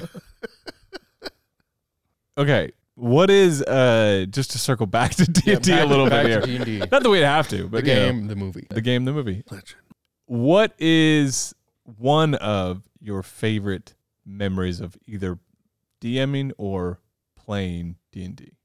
The I mean, the primary one I always think of is what I, I was telling you about even before I went and saw this movie. I was like, "There's no way it's going to be like this cool." when uh, Randy had our party meet a group of mummers, uh, actors who were Mhm. talking a big game, and then like our whole caravan that we were with came upon a group of like spiderlings or something. Yeah. Yeah, and then uh, my character is like a big burly barbarian and intimidated that group because they were talking such a big game. They were talking like they were better than even we were, and I was like, "Well, we're gonna go over there and help. So you're coming too, right? Big group of." You know, burly guys that you are, you're you're gonna of course come help, and you're gonna wipe them all out, right? And then like uh, Randy was like, roll uh, roll persuasion. I was like, I'm intimidating him. He's like, roll intimidation then. I was like, and I rolled like a nat 20 or something. so he was like, okay, they follow you. and uh, uh, we didn't know they were actors yet uh, until the fighting started. Yeah, you caught them in a lie, and they're like, "Uh, yeah, I guess, I guess we have to go now because we've been talking this." And then, uh, yeah, they all get like wiped out and like slaughtered in like the first round. But it's hilarious. Because yeah, in actuality, they're all just like four health They're commoners, commoners, yeah. with no, and so like they die miserably. Except one who's just like battle scarred and like like like he's seen the horrors of war and he just like falls down in the middle of the field and just stares it doesn't move he actually ends up living and then we're like i think i think justin's character pulled a dagger off of like out of his pack and like gave it to him and was like here can you make your way back and, like tossed him the dagger Oh, what incredible! That's wild. that was real good Psst. Hey, this is Randy. I Randy- know this is future that was, Jeremiah. we've never done Randy. this, but this is yeah, we're from the future. We're speaking to you in the past. Uh, we just need to let you know something real quick. So we hope you've enjoyed this episode so far, but the rest of this episode We- is yeah, we're we just, just, kind of like we love D and D a lot, yeah, a lot. and so we talk about it for a good amount of but time. like our It- own D and D sessions. So yeah, our own adventures that we've gone on. we're done talking And about the movie. If you, which we loved by the way, we It's love the movie. If Yeah, you haven't great. seen it, go see it. but we talked about it. We just yeah. we but it, that's the thing is it gets us so excited about d&d that we couldn't help ourselves we had to talk about d&d and so we will for a, a good bit The, so the rest of the episode. the rest of the episode we've played D and D like at least twice. At least So twice, We've got so a we lot a of stuff to talk. lot. about. to talk we about. do so uh, most of the stuff is you know stories from our own personal experience playing so if you're into that and you want to hear our stories which some of them are pretty funny we think so Stay some of them are pretty intense and pretty serious uh, but yeah stick around but you know what if, But you're not if, if you only came for the If movie you're here for that sweet movie content, then that's done. then duck out now because that's and either way, we love you. Thank you. yep enjoy the rest Uh, one of my favorite things before I get into the memory is how like just the the wide spectrum of emotions D and D can like bring about, like just absolutely dying, mo- laughing moments like that, and then actually like heartfelt, touching moments. mm-hmm. Uh, and my favorite moment was again in my first Curse of Strahd campaign.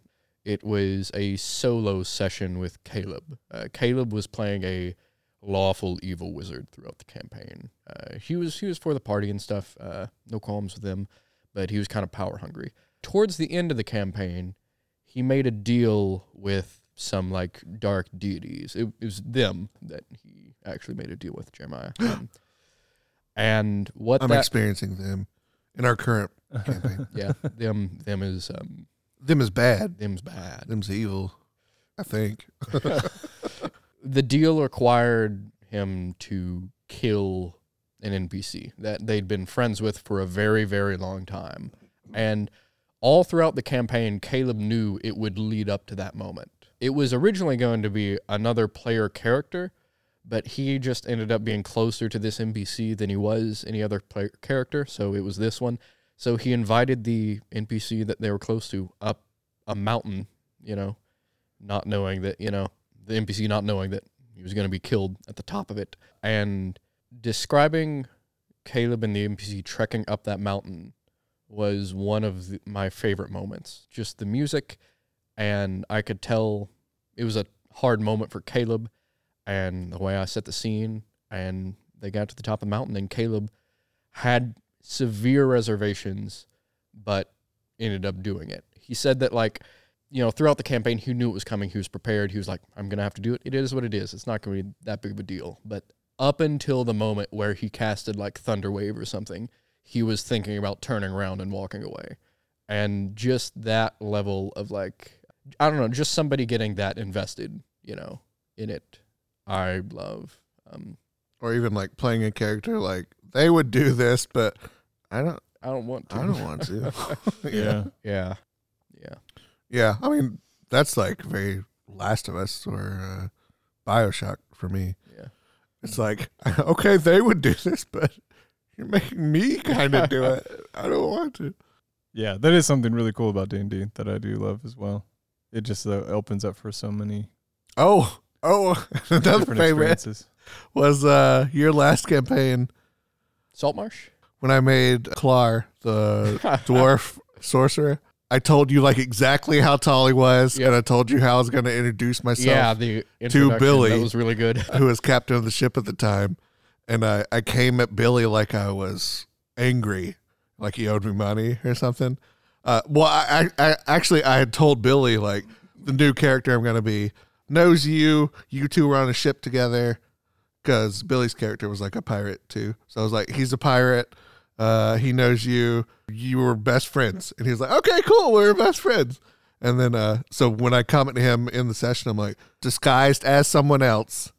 And I, I was like, where's so and so? He owes me money. Where is he? And like beat down the door and like storm in there and start like attacking him. And Billy's like trying not to fight back because, and, and Billy, the, the person is at the table looking at me like, this is your character. This is your character, right? You, I know them, right? And he's like looking at Caleb, the DM. He's like, well, I can't remember his character's name, Uh, but he was like, he was like asking if his character, my character knows this character, right? And you were like, no, and I was like, no. oh yeah, that's right. you were disguised. Yeah. you don't know who this is. and he was looking at me like, but this is your character. You said they were friends. And he was like trying not to attack my guy until eventually my guy like pushes him and like they do start kind of brawling, fighting. But he was like a barbarian, so he was gonna take it like like be like do a brawl, brawly brawl. Yeah. And uh he like the first thing he said was uh I go to grapple him and you were like, Where? He was like around his neck and I went, hmm? Yeah. because I disguised self, and you can disguise self like up to a foot taller. So when he went for my neck, there was nothing there. Yeah. and then, it, and, so then th- this whole scene just played out like like perfectly. and then Jeremiah was like, "Hey, I got you. It's me. You're fine." Yeah. and then Billy finally went, "Do I recognize this character?" I was like, "Yes." Also, in your campaign, Castle Naerytar? Naerytar, Flying Castle. That's the, Uh, no, that's the Castle Naerytar is the one with the bullywugs and the Yeah, that's all uh, the frog folk. I can't remember the name of the flying. Skyloft Castle. It is Sky something, Sky obviously. 'cause- Flying Castle. Flying uh, Castle. that coming down and then just everything like sliding off and having to stay save Steven, our you know NPC friend, from Mhm. going off the edge, and Emily desperately trying to like you know fix it, you know, in Mhm. the tower with Blagothkus's wife. Um, it was really fun. Oh man. Yeah, when that turned over, I was like, "Who has the bag of holding? Just hold it about oh. You're gonna get so, so much."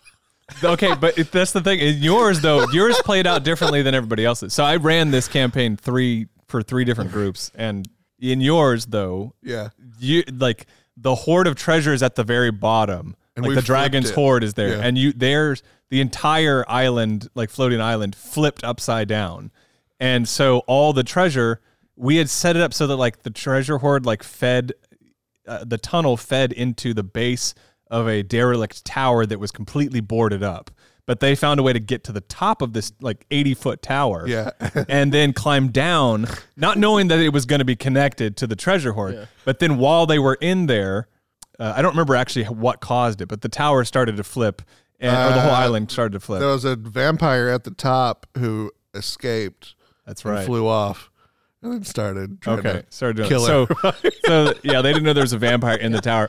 so they they flipped the whole thing over, and I'm just like, in the moment, I'm just like, the treasure hoard is on the other end of this, and I they start describing like, yeah, you start hearing like.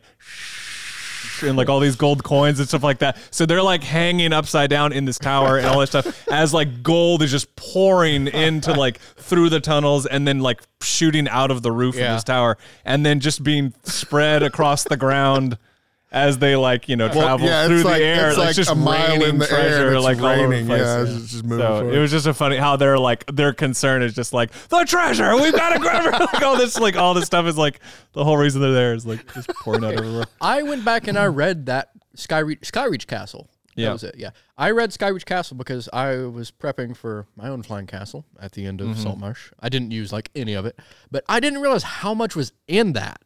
There was a vampire. Yeah. Two red wizards of Thay were in there. Oh yeah, we found them. yeah. Yeah. Uh, and we attacked them, and they went, "What are you doing?"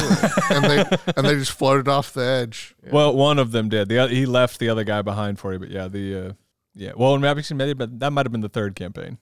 The Red Wizards were very important for one group, but not really for the others. We had Yeah, one red was- wizard Well, in our. oh wait, we had had the bard just died. That's right. Yeah, Yeah. that's when Will. Okay, the- yes. Yeah, make it, make it in the chambers. he went. The bard, as you do, went in and tried to Seduce the uh, dragon. to seduce a half dragon, and f- rolled a nat one, and she killed him on the spot. Well, like all the way up, With- up with, until like- that point, he was rolling high, and was then it was great. like it was like okay, last roll. Here we go, roll for it. Natural one, she kills you. Yeah. Well, I mean, yeah, it wasn't like an instant, like, oh, you rolled a one, so she kills you. It was just like, No, okay, it's- it she just sees combat, through it, yeah. and she started combat, Yeah. and she was way higher level than him. and sh- and, And well, and she focused him, on so- him, and I don't know if she. It was just him. Yeah. it was only him in like her Uh, bedroom, and that was it. people And aren't so- going to watch. or- no, but we were we were like right out. I don't remember. You were outside the door. I don't remember yeah. who cast darkness or what, but somehow darkness. Yeah. she's intent on murdering the bard who tricked her, and Yeah. we're uh, we all intended on murdering her, and we did, but she killed him too. Yeah. I love the way we dealt with that half dragon. Our group was it was me and I was a monk, an elemental monk, and then some. I think it might have been Cameron there as well. Uh, we got her down to like a room that had an open window overlooking, you know, just the open sky, and she was like, "What's the meaning of this?" And I remember I cut her sword off of her belt because I knew Caleb would want it. And then I used Fist of Wind or something and I punched her off the balcony. and that was that was the end of the fight. Randy's like, you're, you're gonna have to like roll for that. And I was like, Oh, okay, I guess if I have to roll for it. And then I rolled like a twenty one or something. And he was like, Yeah, she goes off the balcony. As, yeah, as soon as we killed her, I don't think I was getting a lot of stuff in that campaign, but it, everyone would loot before I did. But then for her, I was like, I loot, I loot first, I loot, I loot her, I loot first, and it was like, you get this artifact level item, and she has another one, and I was like, oh man, I feel bad if I got two. So I gave the sword to the fighter in the group, and then every time he used it, I was like. What that sword? It's, it's- I mean, it's a freaking good sword. It's the Hazirawn. Did she edition, have so- the mask that you had? yeah. Ah. So But she then- had the black dragon. But then mask. because because she killed our bard, we we like had his dead body, and we like go into the next room. And it's two red wizards, and we're like, wizards. Hey, do either of you know how to resurrect a dead body? And then they just leave. um, Why are you here? Leave us alone. So one of my I'm gonna try not to get into like a long story because there's always there's always build up and things like that. And so, I don't know. I have so many good memories of D and D. Yeah. It's hard to pick any particular one, but there was one that was sort of like a side mission. I was just kind of bored of the main storyline, and so I had the characters sort of stumble into this place that is called the Old Mill, and we spent three sessions there, and it was like one of my, I think maybe some of my most favorite times building, like just playing D and D as a as a DM, because the the characters they needed to be there for certain reasons. But there was just so much intrigue going on because there was a red wizard staying there, and one of the players was potentially like secretly working with the res wizard, but like against their will in a way, and all this stuff was going on.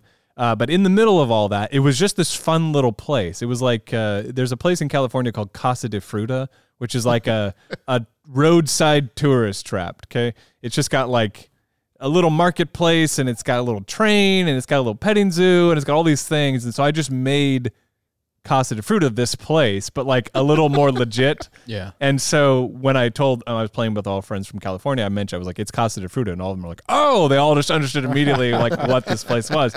And you go inside, and there there's this talk about an auction that's going to happen in one day. Like you just you just arrived, and um, everyone's like, "Oh, okay, what's going to be up?" Well, we have three like magic items that we we do this like every so often when when we have adventurers come in and sell us things, we do an auction, and and so they were getting prepared for the auction, but they were also buying lots of fun things, and they end up uh, ended up coming with like a up with a character that was sort of on the fly, which ended up being like a wizard who wasn't very good, so he like ran the shop that sold potions and things. Yeah. and um, he did you know basic level wizard stuff like oh I can uh, disenchant this thing, and I can also like You, you can become slightly can- blurry. I can exactly. I can do that kind of stuff.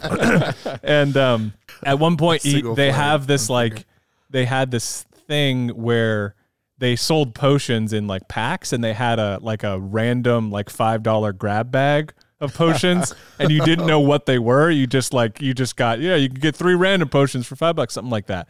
Anyways, one of the players got it, and then it was fun coming up with like what were those potions going to do because he would just be like he would find himself in a situation where he didn't quite know the solution and he was like i take one of the potions and so for me it was fun to be like okay what's the craziest thing that could happen right now? And and so there was just all kinds of fun things that happened. And it all happened during the auction like everything like built up to this auction. And this is silly but i know one like one of the potions ended up giving him like intense diarrhea. Um, and they you know they're in the middle of the auction. He can't move. It's all this stuff's happening. Yeah.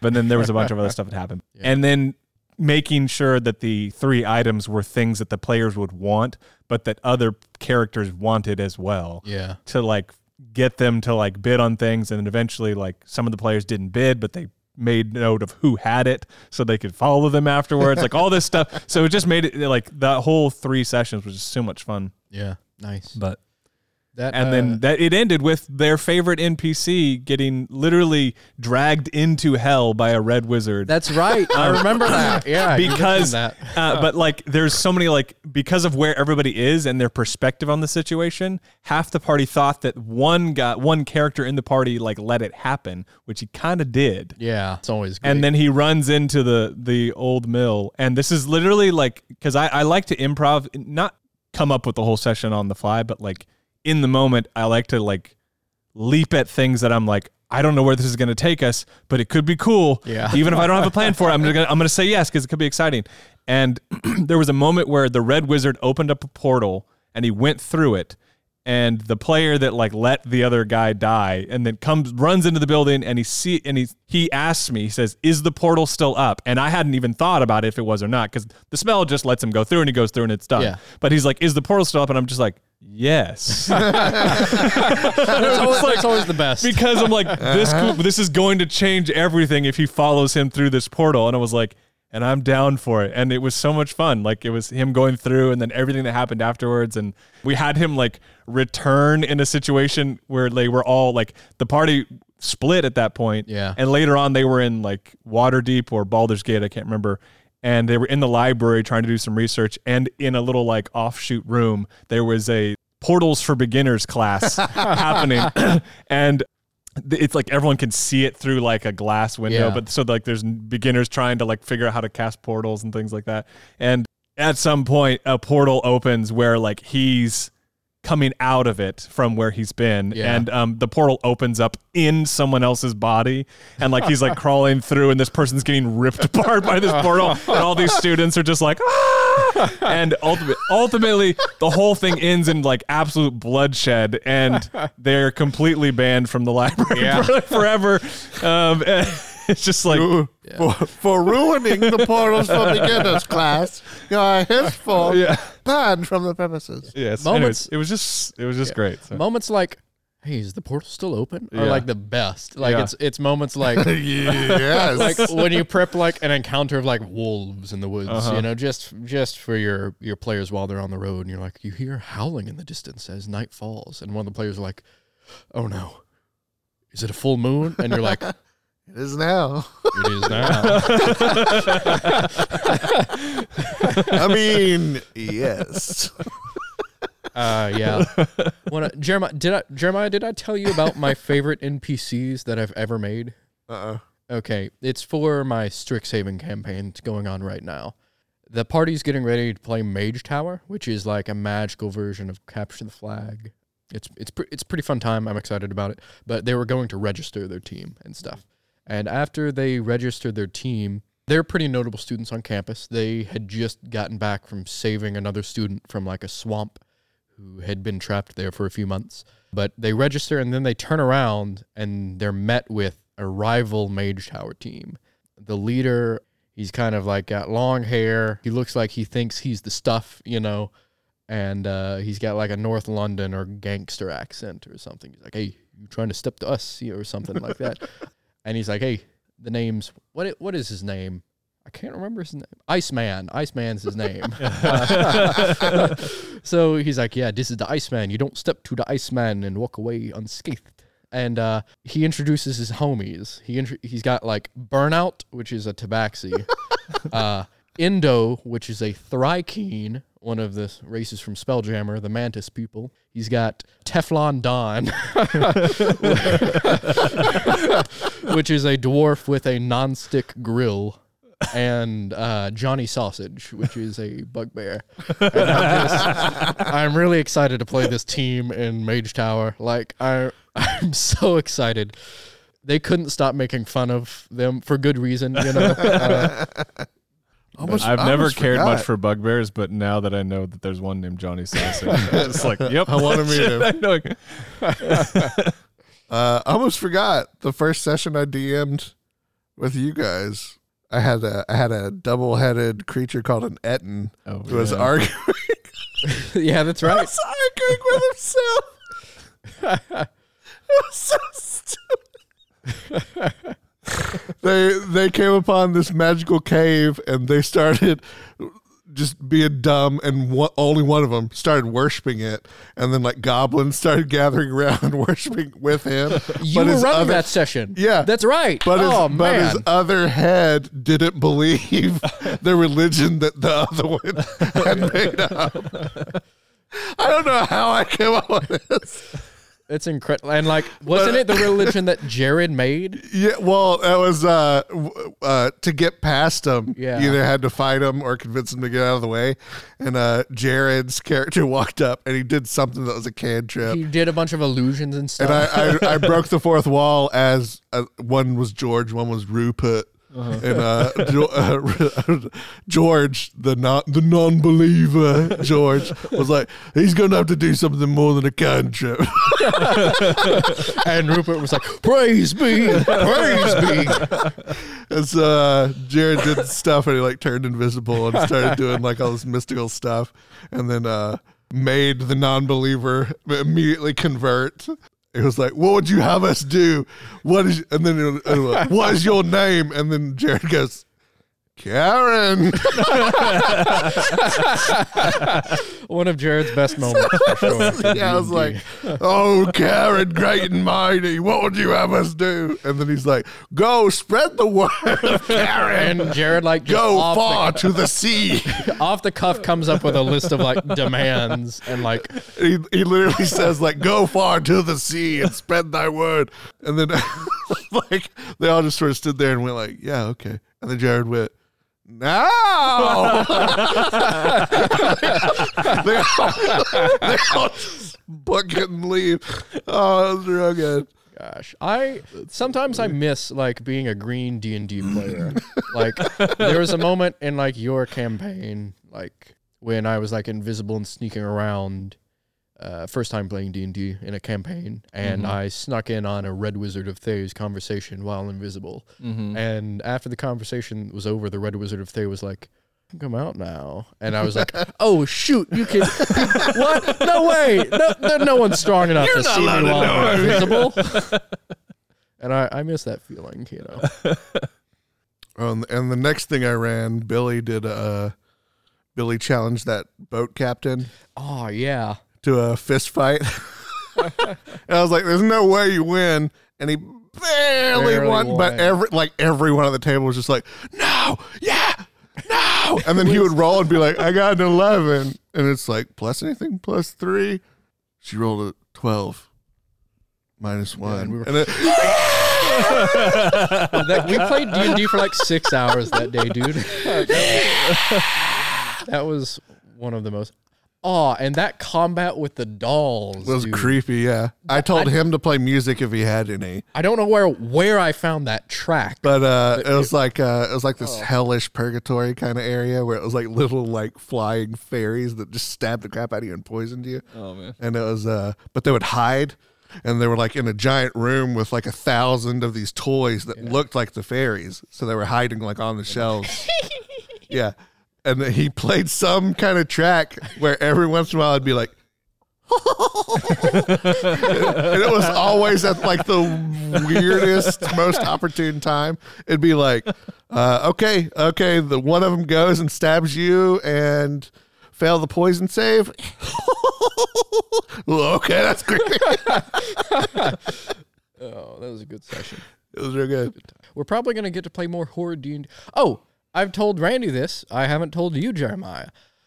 I've had something in D and D happen that I've never, I've never seen before. I was playing, the party got TPK'd outright. Everyone died. I mean, we almost did. When? That's the key, almost. I'm sure. I'm sure we were fudging numbers, so Billy kept us alive. When we- and it was right, like as we were introducing him, so he had no reason to keep us alive. Oh my! I forgot about that encounter too. Yeah, that was. The, close. it was just a Um, wail from a banshee that it knocked every single. We all failed to save. It's amazing. But uh, yeah, this it's a statistical anomaly. I've never seen. I've seen people roll that bad, like an individual in a combat encounter. Nobody rolled above a 16 that entire fight, dude. Like, uh, Sounds like me. I like it. What we were fighting one guy. We were level six. Caleb, the DM, revealed the stats to us at the end. He had 75 HP and 15 AC, dude. We were three. We were three level sixes and an NPC. So it shouldn't have even. Yeah. We like I like yeah. There were so many status effects being thrown around. I got stunned and I've got a minus two intelligence, and it's an intelligence save for that specifically to get unstunned. And I rolled two zeros in a row. I do. Okay, so speaking of killing players, we you two were in this experiment. We tried doing the play by post thing. I so I literally. really, I really like that character I made too. I, I mean, I and I want to play through Doug it. the so deep no. Oh, he's Um, so cool. the a uh, that opening encounter, which is just literally that's like the basic, that's the beginner adventure. Okay, it's meant to introduce new players to the thing, but I like it. It's a good campaign. I wanted to run or a good adventure. I wanted to run it, and it just opens with like you know an ambush by goblins. Classic. It's not meant to be difficult, but I, I had kickstarted Matt Colville's monster book. Okay. And he was releasing packets of monsters as you go, and he introduced goblins in first. And I was like, these goblins are awesome. Like they're super cool. They're a little more challenging. They have a little bit more character and spice to them. Yeah. And so I wanted to I was like, this is a great like, these are all experienced D&D players. Like this is normally a boring session. I have two players who know exactly what's going to happen in this adventure because they played it and they both run it. So I was like, I need to throw some something different at them, okay? Yeah. And that'll be that'll be good. So I like put like two little goblin minions on the ground and then one like goblin sniper, so a guy with a bow in the trees. It was only three. There was only three. oh my god! and you guys get out there, Wasn't and there it's like creature. you, there's a little, yeah, but it's like a one HP little bat oh, thing. okay. It just has a good ability, but it's easy to kill. oh gosh, I Um, like I sent like two d10 damage at that thing to kill it. well, okay, then maybe it's not one HP. But a- anyways, it's not super hard to to kill it. But the uh it's just like the encounter opens with like one of the experienced character like players like going in and knowing exactly what they're getting into so they confidently roll in and i ki- i swear i did not do this on purpose i just Oh, rolled a die, like, crit right after- yeah. i rolled a crit with the sniper and i didn't pay any attention to how much hp the player had and i just said this is how much damage this does and then i looked at their health and i was like oh shoot i just literally Oh, no. he just immediately killed him and so I just I don't know. I just thought that was I I saw it, realized my quote unquote mistake, and was just like, no, we're gonna go with it. We're gonna just this is the like this things are different. That's the the message. Here we go. Anyways, he texted me later and thought it was funny. I was just like, You thought you knew this encounter? You're dead. Yeah. I think it was a fun What do you combat. think about that? Maybe it's the play by posts, but it was a really fun combat encounter because I feel like everything was flavored really well. Like Yeah. me and uh, Cade in the cart, uh, we had some fun dynamics going al- going around with you know the light that was flashing us Yep. and I was Stuff. I was hiding Yeah. under the cart trying to get sneak attack, yeah. yeah, and I, I think I critted like I critted him back because he critted the barbarian. yeah, Yeah, Yeah. yeah. No, I I, was mean, like I was like I crit something. I crit. I replaced all the that whole first like we never even got to that the last room in that. Mm-mm. in No, that- the I think it's there's like a bugbear or something. in there's that room. supposed to be. There's not. Oh, It's a baby dragon. No. oh God! Had a chance, like, chappers. He's real, real chubbers. Uh, real chubber. no, but I wanted to replace every character in that whole first encounter just to Yeah. throw the experienced players Yeah. off a little bit. And then to add an edge because everybody knows what they're doing and you guys are min maxing a little, you know, no, not always, but a little bit. So I wanted to be like, we all had right, some high stats. you just know, you know what to pick. So, Yeah. but, um, I remember so yeah, my was- first time playing D and D It was that adventure. You were test running it for your oh yeah, your right. campaign with the old people. With Um, the old people. yeah, uh, Randy. So Randy like volunteers in an old folks home, and he was he was he was, he was, uh, he was running a D and D campaign. I roll a what? I just wanted to, I wanted to play D and D with people who were older than me. Yeah, who had you wouldn't normally think of people who would play D and D, and so I had grabbed. it seemed like a fun group. Like, yeah, it was. I grabbed uh, a few people, and we played a few sessions, and uh, like they weren't old people, but they're just like they're Older. older than me, and. middle aged. Um, but it was uh, it was my father-in-law. It was actually Caleb's dad, Yep. and a friend of mine named Ben Paulding, and all three of them played very differently. Like they very different styles. Like Yeah. Caleb's dad Shannon is like was very much into like the stats and the de- I mean, you played with him, Jeremiah, so you know Yeah. how he plays. So he was like that, but like figuring out the game. Yeah. And then my father-in-law was just like amazed at everything that happened. like not at all. Every all the rules were just like, nope, this is way over my head. Like I don't, you know. But he was he was there for it. He was like, this is crazy. I love this, you know. And then Ben was all about like acting, I'd like love- being in character. I'd love to play with and Ben um, dude. So Gosh, that was that's, that's such a good time. it was a it was a, it was fun. They were the good the best part about it was that they were down. Like they were like, you know what, this is more complicated than I would like, but hey, you know what, it's fun. And so yeah, so we played. I don't remember how many sessions we played for, but we they got to the fight at the end with the bugbear. they did, but we actually went past that. We got Nice. To into the the, town? town? and they ended up going to another like dungeon, quote unquote, Cool. and doing some stuff But yeah. there. But yeah, That That was was- in one. That was the Oh. first time I'd ever played when you were test running that. Uh, I was like 15 at the time. I literally Mm. couldn't drive. I had to leave the session early because my dad was here to pick me oh up. yeah, Uh, Oh man. and I was playing a lawful good paladin. I remember we had pre-made character sheets. I was a Mhm. lawful good paladin, and I was sl- killing those goblins left and right. That filth would not withstand like my sight. Uh-huh. And eventually, Rhymed. we eventually we came upon a clearing where we rested, and uh, Severely, shortly, I was bested. a goblin uh, a goblin came in and uh, tried to get the jump on us. but I can't think of another rhyme. Uh, I pulled out my bow and it was like injured and hobbling away after a short fight, I think. And I was gonna shoot it. Will was like, I grab his bow because I was being a murder hobo. and Will was like, Hey, what's your name and what's going on here? And the name was the goblin was like, My name's uh, Boblin the Goblin or something like that. Bob. And it was in, in Sounds that, like something I did. it was in that moment I realized You're like, yeah, that was me. oh, these aren't just monsters. I was like, what have I done? Yeah. My hands are covered in blood. Oh no, not a paladin wouldn't do that. Well, and then the next time we actually play together is when you play as a Tortak, Tortak. the Tortle, and uh, like you're just like, yeah, I got this, and then you accidentally murder a child in like our first session. That's true. and you're traumatized literally for the rest of the campaign. First session, like first session, a kobold is holding a child at knife point, and I'm like, I got this. Flip it. It's that cla classic hostage scenario where the kobold's behind the child. Like, throw my yklwa and uh, skewer the child in the chest. I'm like, dear God. The child's mother, thankfully, no hard feelings. no, yeah, because she's After, you- dead. after you threw that yklwa, yeah. No, of she course. wasn't dead at the I know, I'm time. just- she came on an adventure with us, and I then got her killed. That's right. I forgot about that. to be fair, that was later. I wrecked that family. that was a Oh my god. that, that was a villain, villain origin story for oh. those kids. I'll murder that turtle. That's the last thing I do. I do remember this is a dumb one, but I remember there was like the mayor in that particular town, and he has a dwarf who's like his like second in command.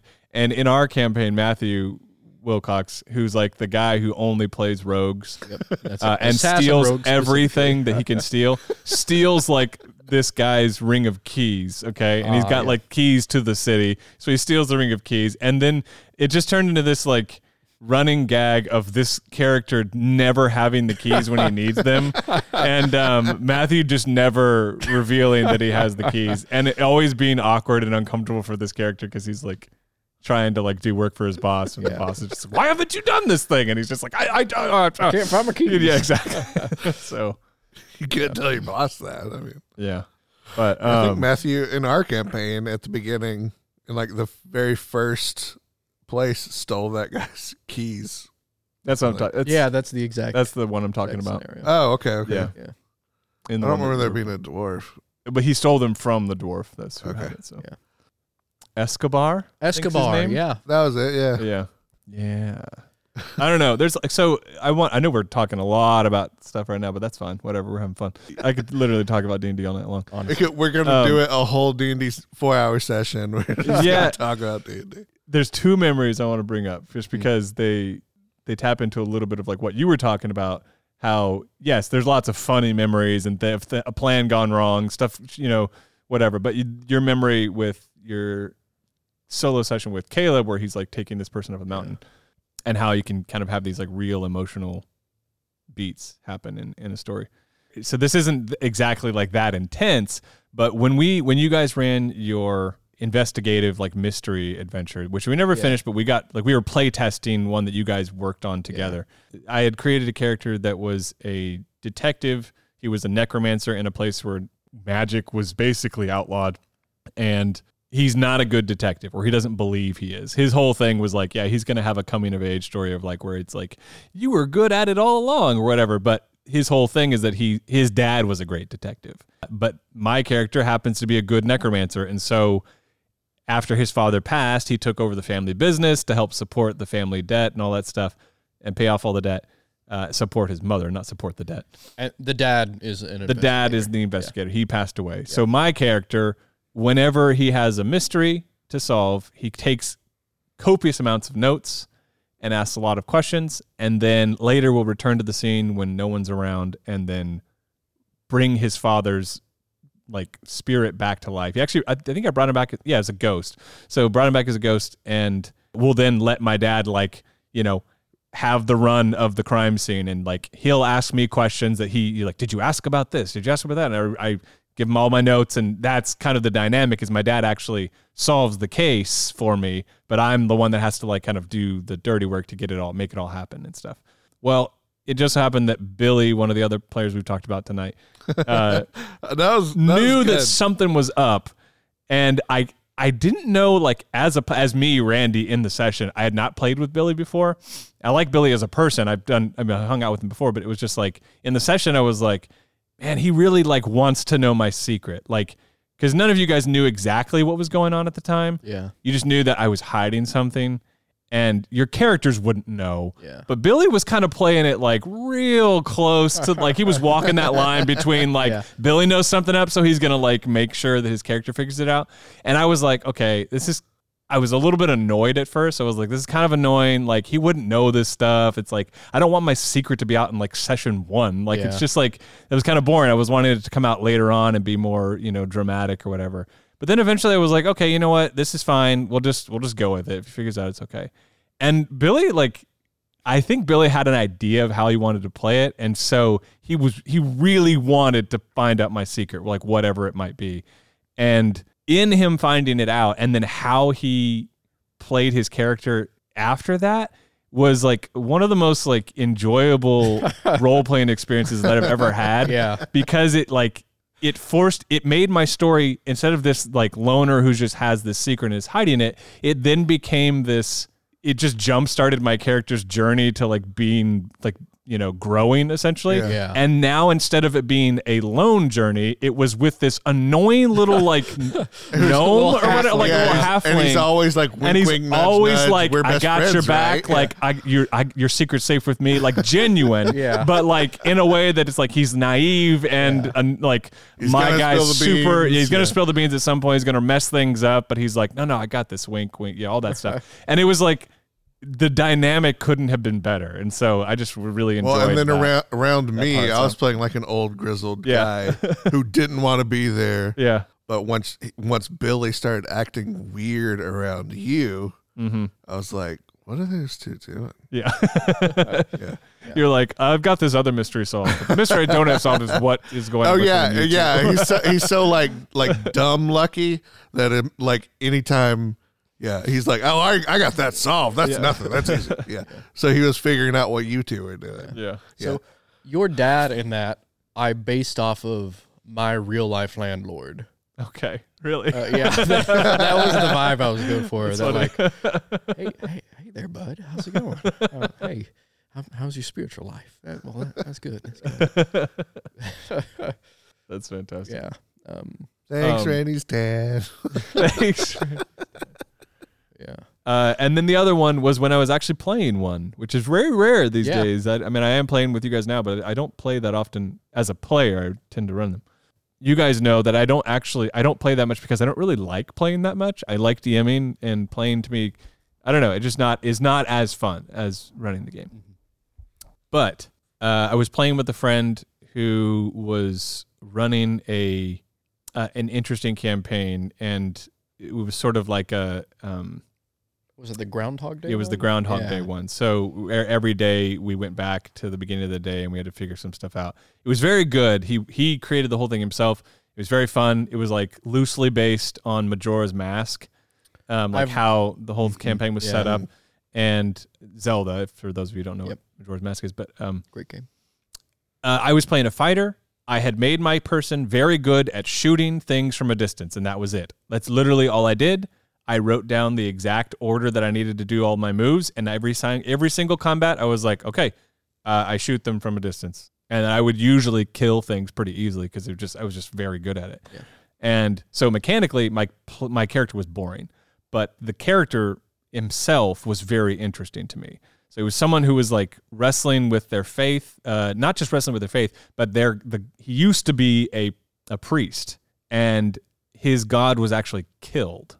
And when in D and D, you know, priests like they they get their power from or clerics, I guess, uh, they get their power from a god. And so if his god is dead, he has no more powers.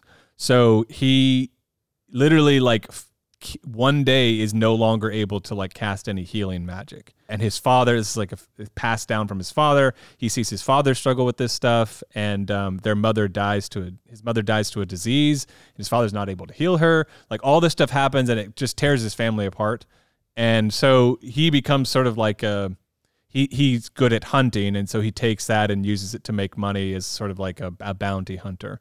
He goes and he's like, all right, I'm gonna like just use my skills now that I have and just live a lone life, you know. And he gets wrapped up in this adventure. But the the cool thing that I want to get into is not just like his cool backstory that I came up with. Good job for me. uh, was how the my friend who DM'd the session incorporated my story into the bigger story. He just made like it was such a fun adventure to go through where my character was able to go through like a really fulfilling spiritual journey of like finding like hope after all that and i like i, I can't get into all the ways that it happened but it did they my friend his name's jonathan he did a great job and uh Did you guys finish that? we did yeah Nice. yeah it was good it ended very well but Yeah, that's awesome. I'm really excited to see uh, how your current character pans out. You know, me too Uh, we'll yeah, see so- how that goes Similar. Well, as far as I yeah, know. kind of yeah Don't- he is don't i'm not gonna me. tell you i'm not gonna tell you Yeah, Yeah. we're we're playing. Uh, Caleb's DMing both of us in Curse of Strahd right now, and we're uh, all of us are kind of playing our characters very secretly. real cagey yeah. Uh, yeah, stuff's yeah. We've only really like we've gotten into Jared's character a lot, especially with the winery yeah. and him coming from there, and we've gotten into my father a little bit. You know. with, Yeah, uh, but we don't know you, and I don't know if you think you know my character, but you don't. the, so Oh, I, I don't. I, I really don't. I'm, I'm like every time, like I still don't even understand why you change your name every day. I'm just like I'm confused. I'm like, you know what? I'm not even gonna try. the like it's greatest like- thing about this is everyone has like come to me at some point and be like, Does, "Do you think other other people know like my thing?" And I'm like, "Everyone's got their own stuff. On. they, they, they, they cannot worry about your stuff." So Will, you know, Will joined late, and I wasn't entirely sure what to do with his character. Uh, Will didn't really. He was like, "Eh, don't give me like I don't need a super deep backstory. I just want to play D and D." I was like, Uh-huh. "Okay, cool," but I still want to do something. So I thought it'd be funny just to have Strahd not know who he was. Yeah. Like, like, "Yeah, I know all of you. Yeah, that was the end. Who are you? Uh, I know why you're here. Who are you? yeah. Um, yeah, I'm excited to see how both of you guys' characters turn out. And we've got we've still got stuff to learn about uh, Jared's character too. Yeah. I will say, I've come to Caleb several times and gone. The the group trusts me too much. We've talked. So I've talked about that. Well, I mean, I have no reason not to. Like, you're super, you're super sweet. Your character's like super nice. Except when that one time, like, I kept trying to fight, and you kept trying to pick me up and fly me out of the battle. that and was just that like, was a little turn bit of a- around. that, that was a little bit of a tonal dissonance. I There. I have but uh, I have funny. I have major image a major illusion now, so we can pretend we're a dragon. Perfect. Yeah. There we go. Yeah. That'd be great. Uh, yeah, I've talked about that with so Caleb in the last Curse of Strahd. He was with the party, but he wasn't entirely for the party. He had his own motives, and he even Sure. like a few times did things to the detriment of the party for himself. We had a few solo sessions in there. That was a really good campaign for solo sessions. I had solo sessions with I think everybody, and it was Yeah. just a great time. But there were things that he just couldn't explain. Like he'd go missing for days on end, on end, and then he'd come back, and an important NPC would be dead, and they'd be like, "What happened?" And he was like, "Uh, uh this, uh, th- I was just gone over here doing this thing," and they'd be like, "Cool, all right, that's cool, nice." and I think they just they trusted him because he was a player. Like, Yeah. they were like, "Uh, that's a he can't think of a good reason, uh Uh-huh. so it's fine." But uh, That's funny. Just the other players. Yeah. yeah, I don't think I'd ever do anything. I don't think it would be fun to do party detrimental stuff. I don't think a character would do party detrimental stuff. but but you guys trust me way too much. I don't see. Okay, I mean, obviously, we're getting into our own campaign. Our- no one yeah, cares yeah, about yeah. this. No, no one. But like, my whole thing is like, look, we all have like the thinnest thread that is uniting us, and that is that we all want Strahd like out of the way in some form or another. yeah, I think. Not because like I my character could literally care less about Strahd. I just don't want to be trapped in this town. so like so um, um but like other people are like you know like Shannon's character has like he's pretty invested in Yeah. like you know Strahd not being around. Jared's character's obviously got some pretty big connections as well.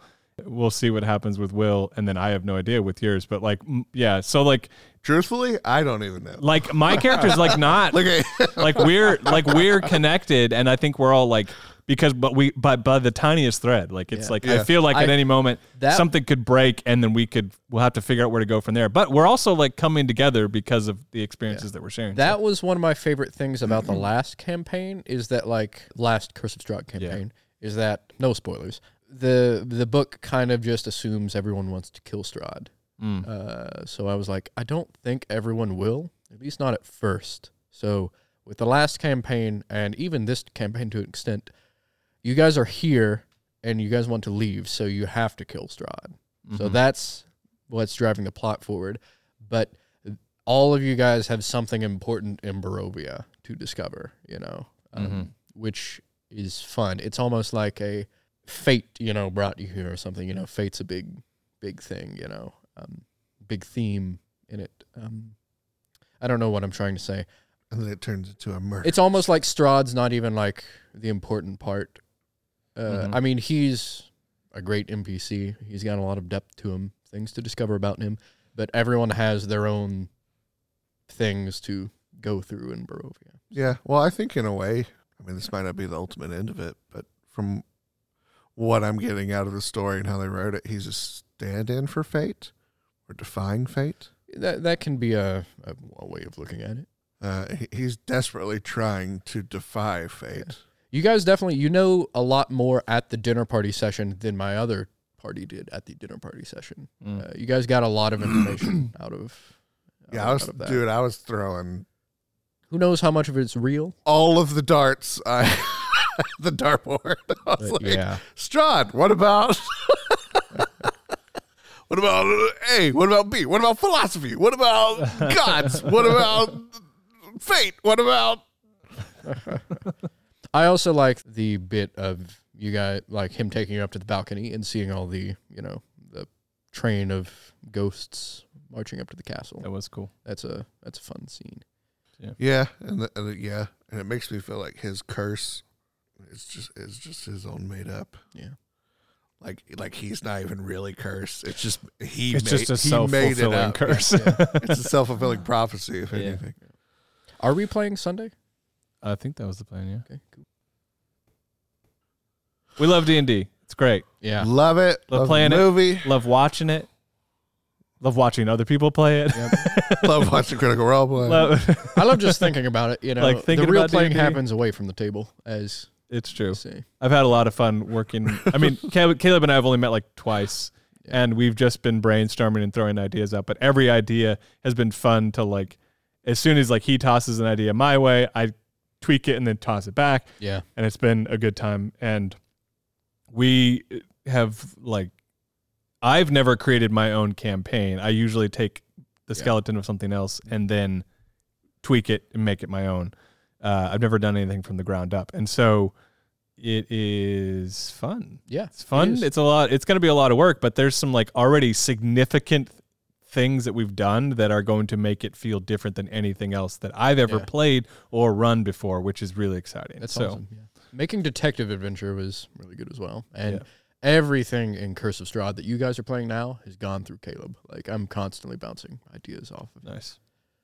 Thanks, you want to have fun? You want to have more fun this Christmas than you've ever had? Oh, Make yeah. your family play D and D. dude. you say you think it's gonna be fun. I my, my family, ha- I can't get none my of them family had to- ever played. The only way I got them to even do it was to say, "This is literally my present." yeah. You're gonna sit. Maybe down I'll do that You're gonna sit down around. for four hours. My family is gonna have a fun so like against magic and it, they Mm. think it's evil. They don't have to play magic. And it's like, well, no, I know, but there's there, just any monsters. My, monsters, I they look like the devil, so it's like and do you know, like D and D light and have them to where they're just like you know do a detective adventure. Well, honestly, the one that you gave me, what was that? With like a spider or something like that in the basement. The Uh, potion. The Yeah, Potion, uh, potent potent brew. brew, Yeah. yeah. Yeah. that one I thought would be pretty safe. But again, it can be really hard to like get my family to sit down and watch a movie and have them pay attention. yeah. So I mean, I Much less literally had them do it like, and have- say it was like a year in advance. I said my present next year is you playing D and D with me. All right, I could try it. I would. I think But I would now, enjoy but that. now they're But like it would be every single really- one of them went. This is the thing from now on. Every every time we're together, we're doing this. okay. Uh, It would be recently fun. started playing Dungeon World with my family. I started running Nice. Dungeon World and they're having a good time. Yeah. My father experienced player, you know. So he's Yep. he's having a good time. My sister really likes it, surprisingly. My little brother's a crackhead playing an immolator. so, uh, uh, he's having a great time, and my mother doesn't know what's going on half the time, but she's there for it. Nice. Uh, Everybody loves D and D so she or Dungeon. World. time. Katie died. she was there and she died. She died as an alligator on her back. She was wiggling around, oh no. you know, and a bunch of failures in a row. there you go. bunch of failures in a row. Wait, that's how you get In a XP. in Dungeon That is. fail- I forgot about that. Oh, they should have like way more XP. I forgot about that part. Oh, that's why they died. Oops. Uh, Sorry, family. You should have been level five by now. We'll- fell a lot. we'll, learn uh, from your failures. That's what. we'll we'll retcon that uh, next time we play. um, I love Dungeon World. Everybody loves D and D. Cool. Well, all right. Thanks for listening, everybody. It's been fun. We hope you enjoyed this uh, long conversation about D and D as much as we did. We love you. Bye.